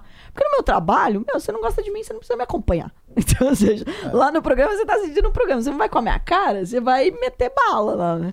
E o programa ele trouxe uma novidade que antes ele não ia pro YouTube, né? Agora ele vai, e a galera escreve nos comentários e não sei o quê, nananã. Quando é que estreia, Carol? É, a, a- a sexta temporada, agora é dia 25 de setembro. É a segunda temporada que eu tô participando. Essa foi mais simples de participar. Segunda, isso. apesar do Caíto sempre brigar comigo lá. Mas assim. Eu falei que você é mais nova, mas você tinha falado que era a primeira e a segunda, né? É a segunda temporada que eu participo, então eu acho que gostaram do meu trabalho, né? E daí eu investi na, na, na quinta temporada, acho que foram oito empresas, né? Você investi mais empresas ainda, não vou dar spoiler aqui. E, e assim, eu é, me coloquei em puta, puta dedicação mesmo, assim, ao, ao programa, né? Então, é, eu gosto muito dos investimentos que eu faço ali. É, o grande desafio, inclusive, é conseguir entender o empreendedor. Eu vou olhar, óbvio, o- os números, né? Então, assim, meu, se você não sabe seus números, eu já não, não, não, não quero investir em você, porque você tem que saber seu- os seus números. Segundo, o, qual é a capacidade do empreendedor de se reinventar, se ele é resiliente, se ele não é. Dá pra, pro- pelas perguntas você consegue filtrar se ele tem um propósito muito claro. Porque se ele não tem um propósito, se aquilo é mais um negócio pra ele, ele vai abandonar na primeira, na primeira fraqueza, no primeiro obstáculo. Agora, se aquilo é a vida da pessoa, ela não vai desistir. E é isso que eu olho muito, né? E óbvio, se eu consigo agregar no negócio. Muitas vezes eu quis fazer uma proposta, mas sei lá, a proposta do Semenzato era melhor, ou do Caíto, ou da Camila, ou do Apolinário. Então existe isso. E outra coisa que pra mim foi um desafio foi tomar não. Eu não tomo não na bolsa, eu compro e vendo a hora que eu quiser. Aí às vezes eu falo pra você, pô, eu tenho uma proposta irrecusável pra você e você recusa, é sacanagem, né? então, ou acontece, seja, é. porque às vezes você foi lá, e daí é um erro que eu acho que o empreendedor brasileiro tem. Ele às vezes ele vai mais porque ele é fã do Shark do que por ser um bom negócio. Então já teve proposta que eu fiz melhor do que outros Sharks lá, então pô, eu queria um percentual menor do negócio da pessoa, ia me dedicar mais e a pessoa era muito fã de tal pessoa. entendi. então assim, e os outros já são mais famosinhos, né? Então dá lá mais tempo. Então, ou seja, essa é a diferença. É, eu, Carol, como eu falei, eu levo muito a sério, tanto que depois do programa Eu já falei com todos os empreendedores que eu investi. O programa eu acabei de gravar numa quinta, na sexta, 9 horas da manhã, já estava com a minha advogada, com a galera do, do Diligence, com a consultoria que eu contrato para nivelar os empreendedores. Legal. Eu tenho um grupo com todos os empreendedores. Então não existe só a Carol de mentora, todo lá, todos lá somos mentores e a gente diminui custo. Então se tem várias empresas que eu investi, pô, vamos contratar uma assessoria de imprensa, a gente negocia mais barato. Vamos contratar uma equipe de vídeo, a gente vai pagar menos, porque tá no bolo, você tá contratando para mais pessoas. E eu faço de fato um acompanhamento. Então eu me reúno com eles individualmente e em grupo. Então toda semana eu falo com algum deles individual e todo mês a gente faz uma reunião em grupo. E eu, é, assim, uma das coisas que eu quero fazer é mudar as estatísticas que tem. A galera fala assim: ah, quantas vão dar certo? No mercado de startups, uma ou duas dão certo. Gente, na bolsa tá procurando ah, ter um índice de acerto acima de 70%, 80%. Por que, que eu vou admitir que só uma ou duas vão dar certo? No meu Apostar primeiro. em um unicórnio que vai surgir. Não, ele assim, podem é, virar, no né? primeiro dia, assim, que eu faço reunião com eles, eu de- deixo claro, é o seguinte, investir em vocês, meu tempo e meu dinheiro. Então, se você não quer dar certo, nem assina contrato comigo. Por quê? Porque você tá tomando o lugar de alguém que vai dar certo. Então, pô, quando você não dá certo, você tá é, é, tomando o lugar do meu tempo e do meu dinheiro em uma- um outro empreendedor que ia crescer, que ia faturar, que ia lucrar e ia contratar gente. E eu não tô em, em- em negócios que só vai dar lucro pra mim e pro empreendedor. Por quê? Porque se for só pra ganhar dinheiro, eu e o empreendedor, meu, eu faço isso na bolsa. Então, se for pra de fato fazer alguma coisa, eu gosto de, de projetos, de empresas que têm impacto na vida de outras pessoas. Porque daí é o meu jeito de contribuir cada vez mais pro nosso país, como vocês devem ter reparado. Sou apaixonado pelo Brasil e quero cada vez mais decolar. Quatro na mesa aqui, apaixonados pelo Brasil. E de curiosidade, o Semenzato não tenta te vender uma franquia? Ele veio aqui, aqui ele já participou do O cara até na episódio. live que ele fez comigo, ele tentou vender. o cara é vendedor nato. Muito. Ele é melhor Ele vendedor. fala, cara, É o ele falou, melhor lá, vendedor ele falou lá no. Flow, cara, me dá 10 minutos, não me dá 5 minutos aqui, que senão eu vou- você vai, Você sair vai daqui- comprar uma Você vai franquia, comprar a franquia de mim, cara. Mas é, assim, é óbvio, né? Todos os sharks ali acabam contando dos seus negócios. Eu, assim, pelo fato de ser do mercado financeiro, eu sou muito prática, então eu vou direto nas perguntas. Eu não fico contando muito a história da Atom, né? Então eu tô ali pra galera comprar a Atom, né? Então dificilmente você vai me ver falando, vai me ver falando um pouco da minha história, um pouco das minhas experiências, etc. O que eu aprendi como Atom, mas não é, a, não é para isso que você assiste o programa. Você assiste pra escutar o empreendedor. Então acho que só a questão de, meu, fazer as perguntas, né? Então, às vezes, o programa demora, aí, bastidores, né? Pra gravar, porque todos os Sharks querem contar um pouco de experiência de seus negócios. Aí sim, o Semenzado vai contar das franquias dele, o, o Apolinário vai falar um pouco dele, o Caíto vai falar, a Camila vai falar, e daí demora. Eu imagino que cada Shark tem uma estratégia pra também pegar os melhores negócios, né? Às vezes os- os- todos os Sharks querem um negócio. Às vezes um cara fica um pouco mais na espreita pra ver se, putz, Ou não combina com o conhecimento prévio, né? ou A linha de, de empreendedorismo. É, e assim, né? óbvio, tem disputa, né? Eu disputei algumas vezes ali, algumas eu perdi, outras eu ganhei, outras eu tive que me associar com outro Shark pra não perder o negócio. Acontece. Às Aham. vezes você nem quer o outro Shark junto com você, já aconteceu, né? Mas, pô, é, eu, no primeira temporada que eu participei, eu lembro que da Florent mesmo, que é uma de. É, de moda circular, muito bacana. Inclusive, eu usei um dos looks que eu usei nessa temporada, foi ela que fez, é de refibragem, então no reaproveitamento das fibras, Legal. né? Pra você ter um, um impacto ah, social, né, da sustentabilidade no mundo da moda. E daí eu fiz uma proposta pra ela e ela já tinha dado fechado em mim, e daí a Camila quis fazer uma proposta. Aí a Camila pergunta assim: Posso fazer uma proposta? Eu falei: Não. Tipo, então, assim, mas é uma brincadeira, é uma briga saudável, né? Uma disputa saudável, porque no final do dia todo mundo ali quer que o empreendedor dê certo e, assim, tem que ter bom senso. Sim. Eu vou agregar? Não. Pô, eu sou do mundo das franquias, por exemplo? Não. Assim, Então, se o Semenzato se interessar, ele pode ter uma proposta melhor do minha. Você notou algum pitch que a pessoa queria mais aparecer do que fechar um negócio de Ah, fato sempre ou não? tem. Sempre tem. Porque é, uma puta exposição. E o- isso é. o É. legal, né? Porque o programa. Meu, qualquer investimento que a gente fizer ali, teoricamente, já tem uma grande chance de dar certo, porque a pessoa já vai ficar famosa. Se o programa. Se o produto for bom, o, o serviço, o produto que ela entrega, ali ela já fica muito famosa. Porque todo mundo assiste o programa e todo mundo quer comprar. Né? Então, ou seja, já é uma baita exposição. É, e ela vezes o usa cara- o pitch depois, né? Às vezes o cara bota o valuation na lua lá. é, Não quer fechar, Não é. quer fechar, o cara quer expor o negócio dele. Né? A conta não Já fecha, né? Você olha aqui, né? que ele vai, fala- pô, você quer Mas tantos por, por isso tem que ter um filtro muito bom, né? De, da É. mesma pits que entra. Óbvio que. Tem a curadoria, né? no fundo. É, é igual o The Voice, né? Sempre Nossa. tem os caras que falam assim, cara, esse cara não vai passar. Ninguém vai virar cadeira. Mas eles põem ali pra compor também o programa. Deve ter esses casos, mas É, enfim. porque é um programa de entretenimento. É, você é. aprende muito sobre, é, sobre investimentos, você aprende muito sobre empreendedorismo, mas é um programa de empreendedorismo. Tem que ter o sim tem que ter o não. É. E daí tem uma curadoria por trás, que é muito bem feita, assim. É, pô, eu sou muito fã da equipe do programa, porque o programa é, é uma equipe gigante de pessoas, a produção muito bem feita, a gente teve essas duas gravações em meio de pandemia, então é muito rígido, todos os protocolos. Pô, a gente tá falando do Sony, né? Então o Sony Channel é, É. meu, é referência. E a gente tá falando de um programa que passa em 54 países, é muita coisa. Então, ou seja, é muito sério, é muito bem feito, toda a curadoria. E o mais legal, eu acho que foi muito legal ter entrado nessa temporada, porque melhorou muito desde a primeira temporada, né? Porque os empreendedores também melhoraram.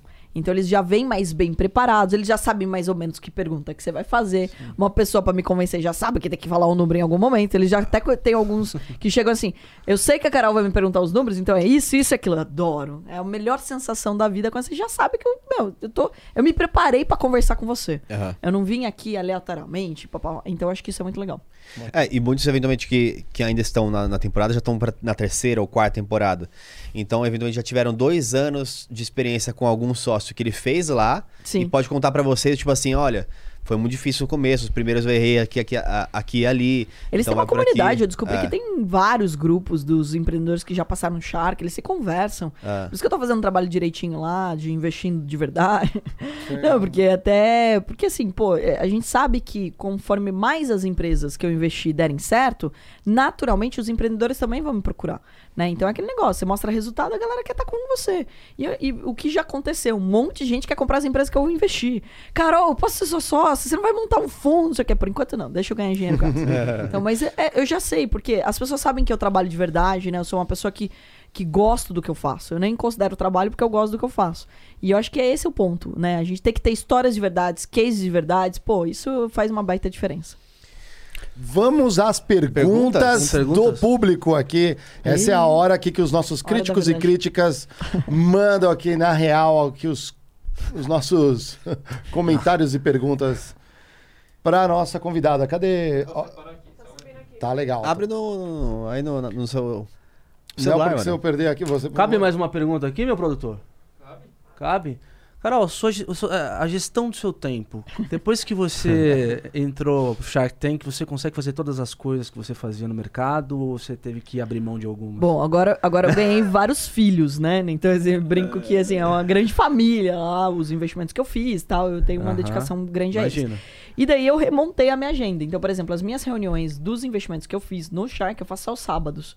Então vamos lembrar que eu sou o presidente de uma empresa de capital aberto na bolsa, né? Nenhum investidor vai gostar de falar assim, não, eu faço minhas reuniões durante a semana e tal. Não, tem que estar produzindo átomo. né? E até é saudável você não ficar mudando muito de estação, né? Então, por exemplo, eu tô falando da Atom e daí eu tô falando de um investimento, não sei o quê. Mas você ficar mudando muito o tema, muito assunto que você tá fazendo, você não consegue ser produtivo em nada. Então, assim, eu tenho uma organização da agenda muito bem feita.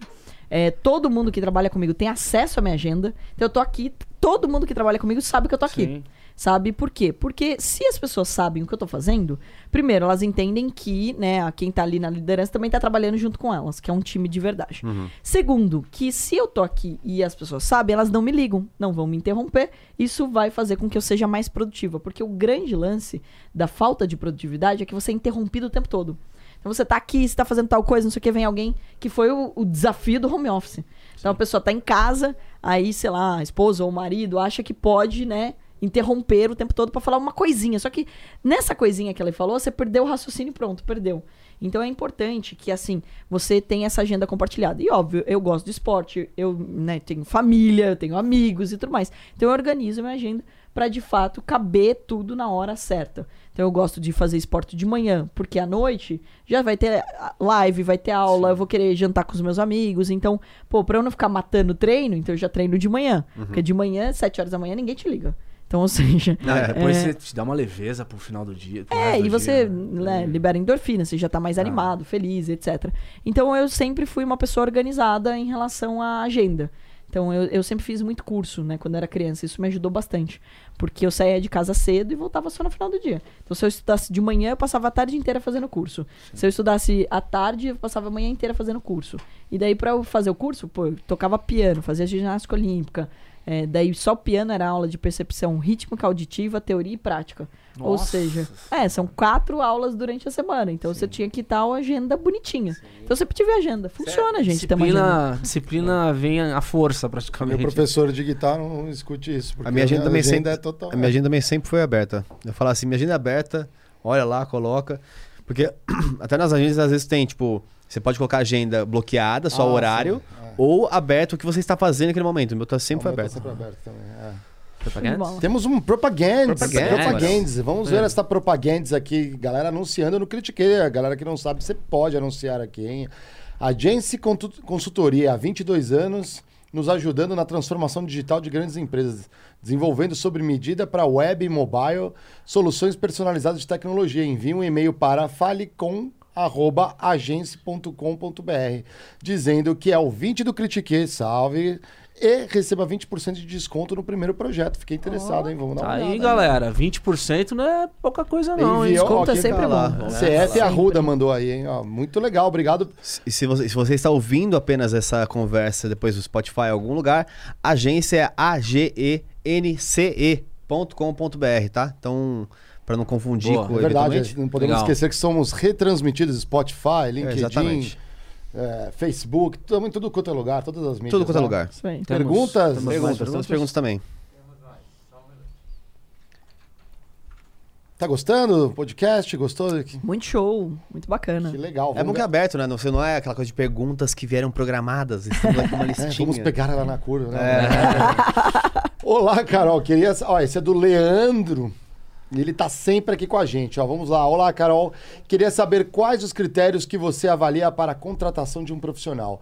Você, por acaso, contrataria alguém que manda perguntas por um podcast fluente em inglês, proativo, resiliente e que tem o terrível defeito do perfeccionismo? no aguardo do seu contato. A produção só liberou porque tá engraçado. né? Boa. Boa, Leandro. Boa, boa. Com certeza, né? Eu acho que você narrou muito bem. Eu acho que uma das coisas bem interessantes, e eu gosto, sim, de pessoas ousadas, né? Então, tipo, meu, não você já tem. Manda lá, quem sabe se interessa e tudo mais. Sim, e temos vagas, muitas vagas abertas, tá, Leandro? Então, dependendo da sua área de atuação, a gente tem em todas as áreas hoje da, da empresa, desde controle de risco, controller, é, marketing digital. Puta, a gente tá com muitas vagas abertas na Atom. E é um grande desafio, né? Contratar pessoas é sempre um grande desafio. Mas a gente é, olha muito se a pessoa ela é proativa, né? Acho que essa é a primeira coisa que a gente precisa olhar. Porque, meu, empreendedor gosta de empreendedor. Então não é porque você não montou um negócio que você não é empreendedor. Se você quer ganhar mais dinheiro, você precisa ser um empreendedor. Se você trouxer mais receita para a empresa, eu vou querer te pagar mais. É meritocracia. Então eu acho que essa é a visão que a gente mais gosta dentro do nosso time. E perfeccionismo nunca é demais. Legal. Perfeito. Mais uma ali? Mais uma? E parabéns pela mensagem assíncrona. Muito bom. Já vem começo, meio e fim.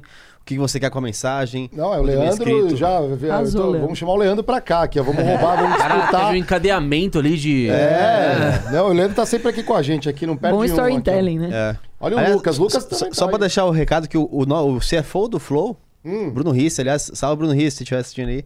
Eu contratei assim, cara. Ele mandou uma mensagem no LinkedIn. Depois eu, um dia eu vou publicar essas mensagens que ele mandou pra mim.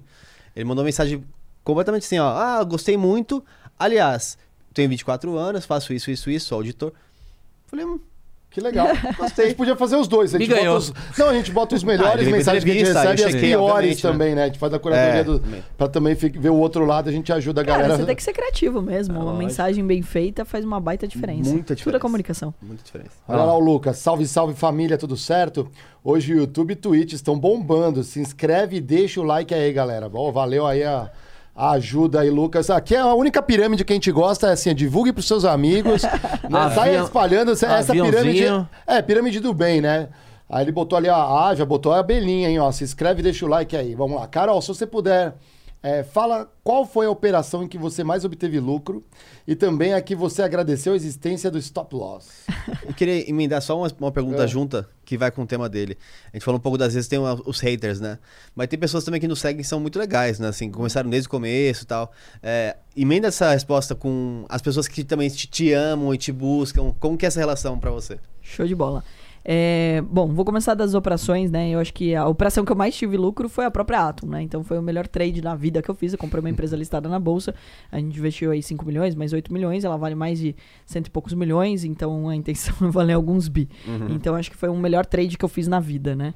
É, e agora um que eu marcou pra mim bastante foi quando eu também saí da fa- tava saindo, da, tava no último ano de faculdade, tinha passado no processo da Unilever, que a gente falou até um pouquinho antes aqui, é, para me livrar de uma matéria, né, de processo que era de psicologia que tinha como objetivo você passar em processos seletivos. E daí eu tava operando na bolsa e eu lembro das críticas dos próprios galera da Facamp, que não é ninguém mal instruído, né? A gente tá É. falando de pessoas que estão se formando em administração de empresas. E, pô, tá louca, vai operar na bolsa, bolsa não dá dinheiro e não sei o que, papapá. E eu lembro que o meu irmão foi pra São Paulo, a gente sempre operava lado a lado. Eu fiquei sozinha no escritório de Sorocaba, comprei lojas Renner e ganhei 3.500 reais no dia. Gente, naquela época eu me sentia a pessoa mais milionária da vida, porque estudante, eu não ganhava nada, não tinha dinheiro e não sei o que. E ganhei mais do que eu ia ganhar na Unilever, né, na, na área de supply chain na época, né. E, pô, em um único dia. Então, acho que, assim, a, a- relação é sempre, não é os milhões que você ganha, mas aquela sensação de ganhar e de ganhar mais do que você ganharia com um trabalho tradicional, né? Tipo, de, pô, de ter um cliente, mandar uma proposta, coisa do tipo. E no caso do stop loss, né? Então, assim, eu sempre agradeço, eu sou muito caxias, então, tipo, puta, já várias vezes de entrar numa operação, mercado inverter e, puta, graças a Deus tem o, top, o stop loss, né? Principalmente em situações, por exemplo, perto de eleições ou quando o Trump venceu, pô, então todas essas situações já tomei stop aí e, e agradecer a não ter tirado o stop do lugar. Existe algum número que é conhecido, por exemplo, sei lá, uma ação entre entrada e saída demora 20 minutos? Porque tem muita gente que acha que é 30 segundos, tem que entrar e sair muito rápido. Não, assim, tem operação que leva menos do que um segundo. Ela não Aham. consegue nem. Porque assim, o mercado foi tão. Você foi tão certeiro na tua análise, você entrou num ponto tão estratégico Que que já ela rapidamente já, bate e volta. Então, as, né, os breaks do mercado. Então, esse é, uma, é um ponto. E, e, obviamente, tem operações que levam, né? Tipo, pode levar mais do que um dia. Então, você tá querendo pegar uma distorção do mercado. Já teve, né? A gente brinca que tem day trade que vira week trade, que vira month trade. mas não porque você errou. É, o, o problema tá quando você errou. né? Então, você pegou e entrou no day trade, daí você não quer assumir que você tá errado, você continua na operação. Mas quando você acertou, eu brinco que você ficou pleno, né? Então, por exemplo, sei lá, tô posicionado em Petrobras. Tô muito bem posicionado nela, então eu fui surfando a onda dela, entendeu? Então, ou seja, quando você entra, igual no ano passado na pandemia, meu. Eu lembro que eu tava em Nova York, né? Eu e meu irmão, a gente se ligou, né? Tipo, fez um call e falou assim: vamos às compras. E fizemos uma listinha do que a gente ia comprar na bolsa, porque era Black Friday. Já varia já Então, 4 reais. Pô, então, exato, assim, maravilhoso, entendeu? Então, ou seja, você fica um tempinho maior. E agora falando das pessoas, né, eu, eu, assim, o que me mantém viva e animada todos os dias é as mensagens que eu recebo. Eu recebo muito inbox de pessoas que mudaram suas vidas, de famílias, já fiz muita live com aluna, é, com mulher, né, que, por exemplo, que não tinha tempo pros filhos, que morava na praia e que não tinha tempo pra ir na praia com as filhas. E que fazia doce, né? E então, e daí ela aprendeu o trade o primeiro dia que ela ganhou, a mesma coisa que ela ganharia no dia inteiro trabalhando com doce, ela pegou e foi pra praia. Né? Então ela conseguiu ter mais tempo de qualidade. E é isso que nos move, né? Ah, então legal. eu acho que é muito bacana quando você tem feedback das pessoas e pessoas às vezes que me seguem nas redes sociais e que falam: "Nossa, eu me inspiro em você, eu nem opero na bolsa", né? Pessoas que de fato entenderam que, pô, que viver bem é você se cuidar. Tem gente que escreve pra mim falando que emagreceu. Eu falei, mas eu não falo sobre dieta. não, é porque você faz esporte todos os dias, se alimenta direito, eu entendi que isso é importante, comecei a fazer também.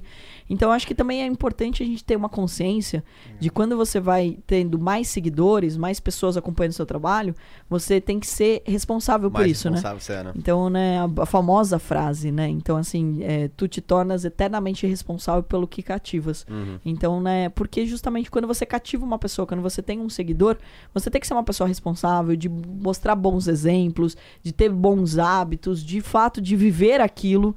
Tem gente que me encontra no elevador uma vez e fala assim. É, você é igualzinha nos stories. Aí eu falo assim, ainda bem, né? Aí ele falou, não, porque tem gente que posta que não vive aquilo, não sei o quê. Então eu, eu faço questão de ser real e de mostrar que é possível. Se eu conseguir, você também consegue. Eu não sou nenhum gênio. Eu acho que no final do dia é isso. Legal. Temos mais uma? Última pergunta ali, ó. Ah, a gente conhece esse cara aí, hein? Otis, Otis. É ele quer Otis. participar. Otis, nosso videomaker aí. aí, Aliás, antes de entrar na pergunta do Otis, é, a Carol me deu uma boa ideia de saber qual é o, o limite ali até o risco, né? Então a gente já acumulou hoje uma falha técnica Esse é um limite, a gente já vai riscar ali. É, viu, Watts? Não, mas tava dentro, tava dentro do da Tava dentro da margem. Tá, não, tá, não acionou o stop loss, não. Não acionou o stop loss. Eu tenho um, um- um conhecido que ele já tem aí uma certa idade e ele fala que o, o, o- falou que o stop loss que ele teve, o pior stop loss que ele teve foi quando o governo pegou todo o dinheiro dele. Ah, e aí ele- esse foi o stop loss que você não tem como prever. Com certeza. É, ou Watts perguntando quanto tempo demora a apresentação no Shark Tank, mais ou menos. Eles cortam muito na edição. Qual foi sua situação mais inusitada no Shark? Bom, acho que, é, assim, primeiro, né, demora bastante, assim, a, a gravação ela vai de 40 minutos a duas horas, né, depende. Já teve, já teve, né, pitch que demorou duas horas, porque a gente tá fazendo muita pergunta e tal, então isso daí. E óbvio, eles têm que cortar, porque senão não, não tem espaço na TV pra tudo isso, né, senão o programa ia levar 10 horas. Então eles editam e até fica parecendo que a gente fala metralha mesmo, cara, não é tão metralhadora assim, Aumenta né? um pouquinho a velocidade. É, não, assim, na verdade, assim, uma pergunta em cima da outra é fato, a gente faz. Mesmo porque a gente grava seis, sete episódios num dia. É, é, Nossa. seis, sete pits num dia. Então, ou seja, a gente tem que dar uma acelerada, senão a gente fica, pô, imagina, eu chego lá 9 horas da manhã pra poder maquiar, não sei o que, saio 10, 11 horas da noite. Ou seja, demora, né? Então, é, e a gente precisa entender do negócio da pessoa. Mas, e também demora muito o que os Sharks estão falando, como eu falei. Então, é, é, às vezes, pra fazer uma pergunta, foi legal quando a Luísa Trajano participou da outra temporada, que ela falou assim, acabou a gravação, ela falou, vocês estão querendo falar? Vocês não estão deixando nem a Carol falar aqui, estão falando da empresa, pergunta logo que vocês querem saber, foi, foi bacana, ela é muito prática. então isso é legal. E acaba demorando por causa disso, né? E assim, a da situação mais inusitada, teve algumas, né? Então teve essa da Florent, né, que foi a Sara, que eu comprei, e daí eu tipo, não deixo mais ninguém fazer proposta. Então eu falei, ó, você tem que fechar agora comigo. E ela começa a chorar, ela tinha conhecido uma história e tudo mais. Então ela ficou, né, ela tava nervosa ali. Eu queria acabar logo com o sofrimento. Tipo, já tinha topado. Eu falei, olha, eu quero. Tô junto com você, não precisa escutar mais ninguém aqui. Essa foi muito legal. Teve também a da Sawane, também foi muito legal. Assim, todos os pits, né, que eu participei, eu gostei muito das compras que eu fiz, né? E, e do E-Cooler, que é do, do Gian, né? O, todo mundo tinha já dado não pra ele, inclusive eu. E o Apolinário dá, começa a negociar com ele, mas o Apolinário queria 50%, ele queria só ceder 25%, porque ele, ele já estava cedendo 10%, né? Que era só pelo valor da patente, não sei o quê. E eu gostei da postura que ele estava tendo com o Apolinário e eu mudei de ideia. E daí, a hora que o, ele dá não pro Apolinário e ele tá saindo, literalmente com a caixinha dele, assim, saindo, ele tá indo embora. Eu falo, Jean, não, pera um pouquinho. é, eu tô fechado, né? E daí ele, puta, desaba, chora, tal, não sei o que, puta, foi lindo, assim, foi um, um episódio bem marcante, assim, também. E isso é legal, né? A gente acaba l- mexendo com o emocional. E essa próxima temporada, galera, né, tá muito mais legal. Porque tem muita briga, discussão, tem muita disputa. Sim. Tem um que eu não posso contar aqui, mas, pô, que eu Você exato comentou que tá fera demais essa... não, tá, tá muito fera, assim, e eu tô muito feliz com os investimentos que eu fiz. Eu fiz muitos, muito maior que os cheques maiores do que da temporada passada, então. Já tem empresa que eu entrei que, pô, o cara Você tem só. um budget assim? Não, É, na verdade é o seguinte, é óbvio que não, não, não coloco todo o meu dinheiro no, no Sim. cheque, mas nem dá, né? Porque, assim, tipo, eles Uhum. estão ali estão disputando. Mas eu, eu coloco, assim, um perfil, né, de investimento que eu vou fazer, o tamanho e tal, de, de negócio que eu olho. Mas, por exemplo, teve um investimento que eu fiz que o, pô, a galerinha ali tá arrasando, assim, eles já não tem, eles nem foram ao ar ainda e eles já estão lotados até o ano que vem. Então, ou seja, puta Nossa. investimento certeiro, né? Maravilhoso. O cara fala assim, "Ah, eu não tô, não tô podendo ter cliente aqui não, porque eu tô faturando demais. Tá vendo? Tem investimento que é melhor que o da bolsa, cara. É? E aqui um dos nossos investimentos é a nossa famosa bola de elásticos do Critiquei. Cada convidado adiciona uma liga aqui, um elástico. Olha Se que você legal. nos der a honra de adicionar uma Pô, liga, tudo isso significa... aqui que já passou. Não, é que tem a, a produção que começou o programa, Ó, a que galera, todo mundo que contribui. A gente adiciona uma liga aí e a ideia é deixar isso do tamanho do investimento como o quê? Tipo a bolsa é, Uma Wall Street. É, essa é aquela famosa bola de neve saudável, né? Exatamente, Não faz é. mal, essa daqui faz bem, só Exatamente, tá é. agregando. Vamos que a gente tem dá. sempre o bola de neve pro lado ruim, né? Os juros, que a galera vai pagando, vai se endividando. Aqui é uma saudável. Que legal. Que show. Legal. Eu queria fazer uma pergunta final no que diz respeito a planejamento futuro, Carol. É, vocês, em- março, tiveram um movimento bem legal de a, a Exame adquiriu 34% da Atom, né, das ações da Atom. Eu entendo que é uma estratégia de educação. Então, olhando a Atom daqui a 5, 10 anos, como que você entende a estratégia aí junto com esses players novos que chegaram? Porque a, a Exame, se não me engano, é controlada pelo BTG. Exato, a Exame foi comprada, né, pelo BTG e eu sempre quis ser sócia do BTG. E né, eu sempre admirei muito o trabalho que eles fazem, é uma baita tesouraria, né? A gente tá falando de traders de verdade, né? Trader raiz, que manja de mercado e tudo mais. Então, assim, eu sempre gostei, com todo respeito às outras corretoras, etc., mas elas são muito mais marketing e eu gostava muito da posição, né? E eu acho a história do Esteves e toda a galera, assim, você conhece o BTG, meu, todo mundo que senta na foda. tua mesa é muito bom, sabe? Tipo assim, muito leve. Então é um clima muito bom. Eu sempre gostei muito desse relacionamento com eles. E a gente começou aí um namoro, né? Eu comecei mostrando que a gente sabia de marketing digital, que a gente gostava do, de educação, que a gente queria popularizar o mercado, até eles. Porque quando você vai e bate na porta de alguém e oferece, você não tem menos valor. Então, quando eles viram que a gente era um bom negócio, obviamente que a negociação fica aí também a nosso favor. E eles entenderam que a gente poderia agregar no propósito deles e vice-versa. E eles poderiam agregar muito na gente. E daí veio um ponto importante. Eu não precisava vender uma parte da empresa, né? Porque a empresa é lucrativa, ela tem caixa, ela é linda, né? Redondinha. E tá indo muito bem, obrigado. E por que vender, já que você não precisa do dinheiro? Porque eu preciso de mais gente. Então a Atom, ela é mais do que a Carol e Joaquim. Ela já é uma empresa que vai ter um legado, né? Então eu vou passar por essa vida e a Atom vai continuar. É uma empresa listada na bolsa. Então eu preciso pensar na visão do investidor. E o que, que eu preciso? Se eu quero popularizar o mercado, não teria sócio melhor. Porque eu tô falando da Exame, que é um braço educacional muito forte, foi esse o motivo da BTG comprar a Exame, né? Então, ou seja, de ter esse braço educacional muito forte e ainda ter dentro de casa aí essa parceria com o BTG, onde eu posso trazer profissionais melhores para minha mesa, fazer uma troca, o meu trader pode ter acesso a traders mais profissionais, mais experientes, a gente ter essa troca além da gente poder também trazer os nossos alunos virando né, analistas, autônomos, etc., dentro do BTG. Como já aconteceu. Tem um, inclusive, que trabalha no BTG, o Otto, que fez o nosso curso. E daí hoje ele é uma- um dos, do- dos analistas, né? Ele apresenta um dos do- da- das lives dentro do, da, dentro do BTG. Então ele foi trabalhar lá também. Então é, é legal, a gente está formando profissionais. Então a gente quis justamente é, ter eles na sociedade, porque a gente entendia que para chegar num outro patamar eu precisava de mais gente me ajudando. Então, pô, eu poderia chegar, atingir um objetivo, o meu objetivo sozinha, é, ia demorar mais tempo, ou eu poderia somar aí com a exame com o BTG e daí ganhar realmente um canhão e um profissionalismo ainda maior do que a gente seria capaz de fazer sozinho. Então esse foi o nosso raciocínio.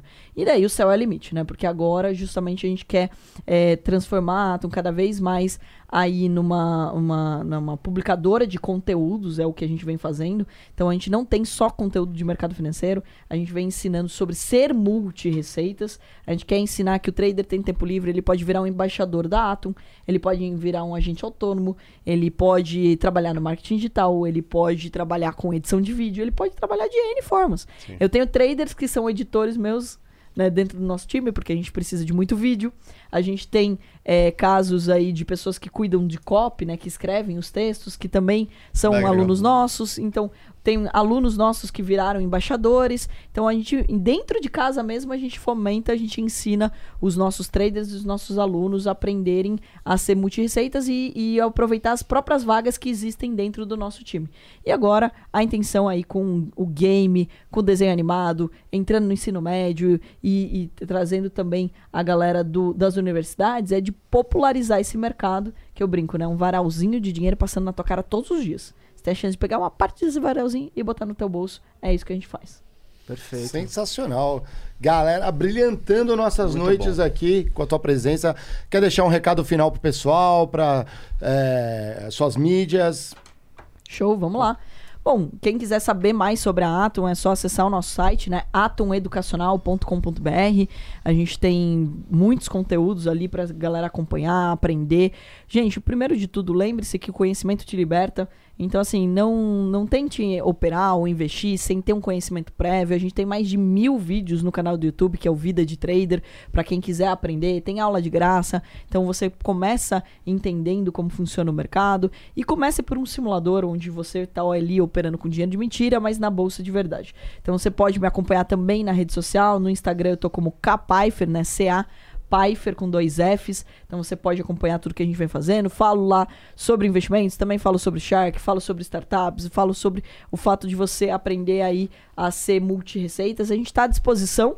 A Atom veio aí para somar, para ajudar aí a, como falei, a gente falar abertamente sobre grana, mana e bufunfa, que não é nenhum pecado, né? E a gente precisa cada vez mais incentivar o amiguinho a ganhar dinheiro. E se a gente fizer isso, obviamente a gente vai mudar o nosso país, como eu já falei aqui várias vezes, né? Somos aqui apaixonados pelo Brasil, queremos que o Brasil dê cada vez mais certo. E importante dizer, minha frase oficial, né?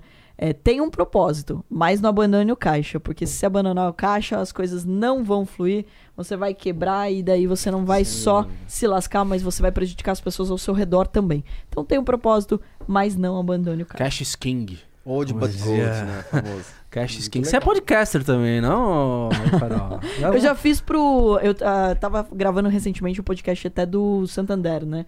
Então, ah, não sei, a galera, tipo, gostou da minha voz, sei lá. Aí eu Aham. comecei a falar bastante em podcast. Que legal. Vamos bater o ponto de saída aqui com Ó, a até tinha esquecido o meu ponto aqui, cadê? É Aproveitar aqui? mandar um abração pro pessoal da Facamp. Beijo, pessoal da Facamp. Os Facampers são os melhores. De você mano. hoje aqui antes de começar, então um abração pra você. É verdade, verdade. Pessoal bom, hein? Que legal. Sexta-feira, galera, a gente vai falar sobre médico empreendedor, franqueador. Aí o assunto vai estar em alto nível. Vamos guardar uma surpresa. Doutor Stanley Bitar aí vem aqui no Critique Podcast e a gente vai guardar uma surpresa para sexta-feira aí. Quem tiver ligado vai ver uma coisa que nunca viu antes. A gente vai falar sobre uma tendência aí que tá acontecendo no mundo cosmético masculino, galera. É. Ó, tá. Vai ser É surpresa. novo- é o novo boom. Acompanha Jogar X sexta-feira. Mentira. Que horas é sexta? Oito? Seis horas, é mais cedo sexta-feira, hein, galera? Seis horas aqui no Critique, hein? Alguma mensagem final, Geiger? Nada, só muito obrigado de só verdade mais uma vez. É, aprendi demais aqui. É, muito bom ver pessoas da Facamp também. As pessoas a gente fala, Facamp e fala assim, Facamp, não conheço e tal. É, Facampers estão dominando, gente. É, Facamp está dominando. Eu, fiz a, eu fui a segunda turma. Você foi uma das primeiras turmas também na Facamp, né? Quando eu entrei, achei uma turma formada. Depois, do, até 2008, foram as quatro primeiras turmas ali. Que eu lembro que entravam 150 para três turmas de, de 50 de, de ADM. E se formavam 25 pessoas. Não sei se o seu caso também foi assim. Tipo, Nossa, era. não- Não, primeiro. Não, é que assim, era fácil de passar no primeiro É. momento, né? Porque a Facamp era nova e era caro já, né? Então, porque ela já tinha um conceito É. aí de, né, de concorrer com a GV, com o BMEC, etc. E daí o, o que aconteceu é que a galera é, entrava, só que não conseguia passar no primeiro Saiu. semestre. não saiu. Não, e porque assim, era integral. A administração de empresas integral era muita matéria, É. os professores eram muito rígidos, era um- um- uma chuva de galera tomando, tirando três, quatro na matéria, gente tomando meio. Meio. Meu, era, era bizarro. E eu estudava pra caramba nessa época. Mesmo Da- porque, né, eu ganhei bolsa na Facamp. Eu passei na Unesp. E daí eu liguei, só uma curiosidade, eu liguei na Facamp e cancelei minha matrícula. Aí ligaram pro meu pai falando, não, a Ana Carolina, né, é, cancelou a matrícula aqui, não sei o quê. Eu lembro que ele tava no escritório, ele tinha um fax, né, o fax, Aham. né. Aí ele pegou e olhou pra minha cara, ela cancelou? Ah, tá. Daí ela, ele desligou e falou, você cancelou a matrícula? Eu falei, "Ah, não vou deixar você pagar essa fortuna, não sei o quê, porque eu tava na. Eu passei na Unesp, vou fazer de graça na Unesp, né? Vamos descobrir se é boa, não sei o quê. Naná. Aí ele falou assim. Não, porque Campinas vai ser melhor. E eles te ligaram porque você foi bem também no vestibular de lá. E eles viram tua nota na Unesp, então vão te dar uma bolsa lá. E daí eu paguei muito, muito baixo, assim. Mas a Facamp era muito, boa, Muito assim. boa, muito É boa. até o slogan deles, né? Profissional de elite. Pô, sensacional. Aprendi muito. Ficamos tristes porque o Diego e eu somos da Unesp, mas uma Tá coisa a gente diz, a Facamp não tem inteiro Unesp. é, Bom, o Mas Unesp não. em Sorocaba foi uma das melhores coisas que aconteceu em Sorocaba. Sabe por quê? Ah. Porque em Sorocaba só tinha faculdade de agentes particular, nada contra. Sim. Só que daí o cara, ele tava na faculdade e eu queria contratar estagiário logo que a gente começou o nosso business em Sorocaba, que era Pfeiffer Investimentos na época. E daí eu queria contratar o estagiário, pô, é, o pai dele dava mais dinheiro pra ele do que ele. E ele não saía de casa, né? Ele não tinha a experiência de morar fora. E daí o pai dele dava mais dinheiro pra ele do que, do que ele ia ganhar comigo. Porque a gente tava começando, né? E daí, pô, não dava. Daí a gente começou a contratar da UFSCar e Unesp. Quando a UFSCar e Unesp foi pra Sorocaba, até mudou o, o perfil das pessoas que a gente contratava. Melhorou legal, muito. Olha lá. Diversificou, né? Que legal. Ó, daria uma dupla de tranca aqui, hein, cara. O Nesp contra a É, Ah, aqui. verdade, ó. Dois contra Canastra dois. aqui. aí, cara. Pô. Ou É que eu tô no- meio aqui, meio lá, pô. Eu passei nos dois, hein? É, é, exatamente aí. Pô, mas te agradecer mesmo, Carol, pela ter aceito o nosso convite aí. Foi legal. muito legal o papo, a gente aprendeu bastante aí. Sucesso. E portas abertas pra quando quiser voltar. Total. É. Só convidar. Quantas vezes vocês me chamarem, quantas vezes eu virei. Maravilha. Obrigado, Obrigado. viu? Galera, Obrigado. obrigado. Um beijo no coração dos críticos e críticas. Valeu, gente. Um beijão.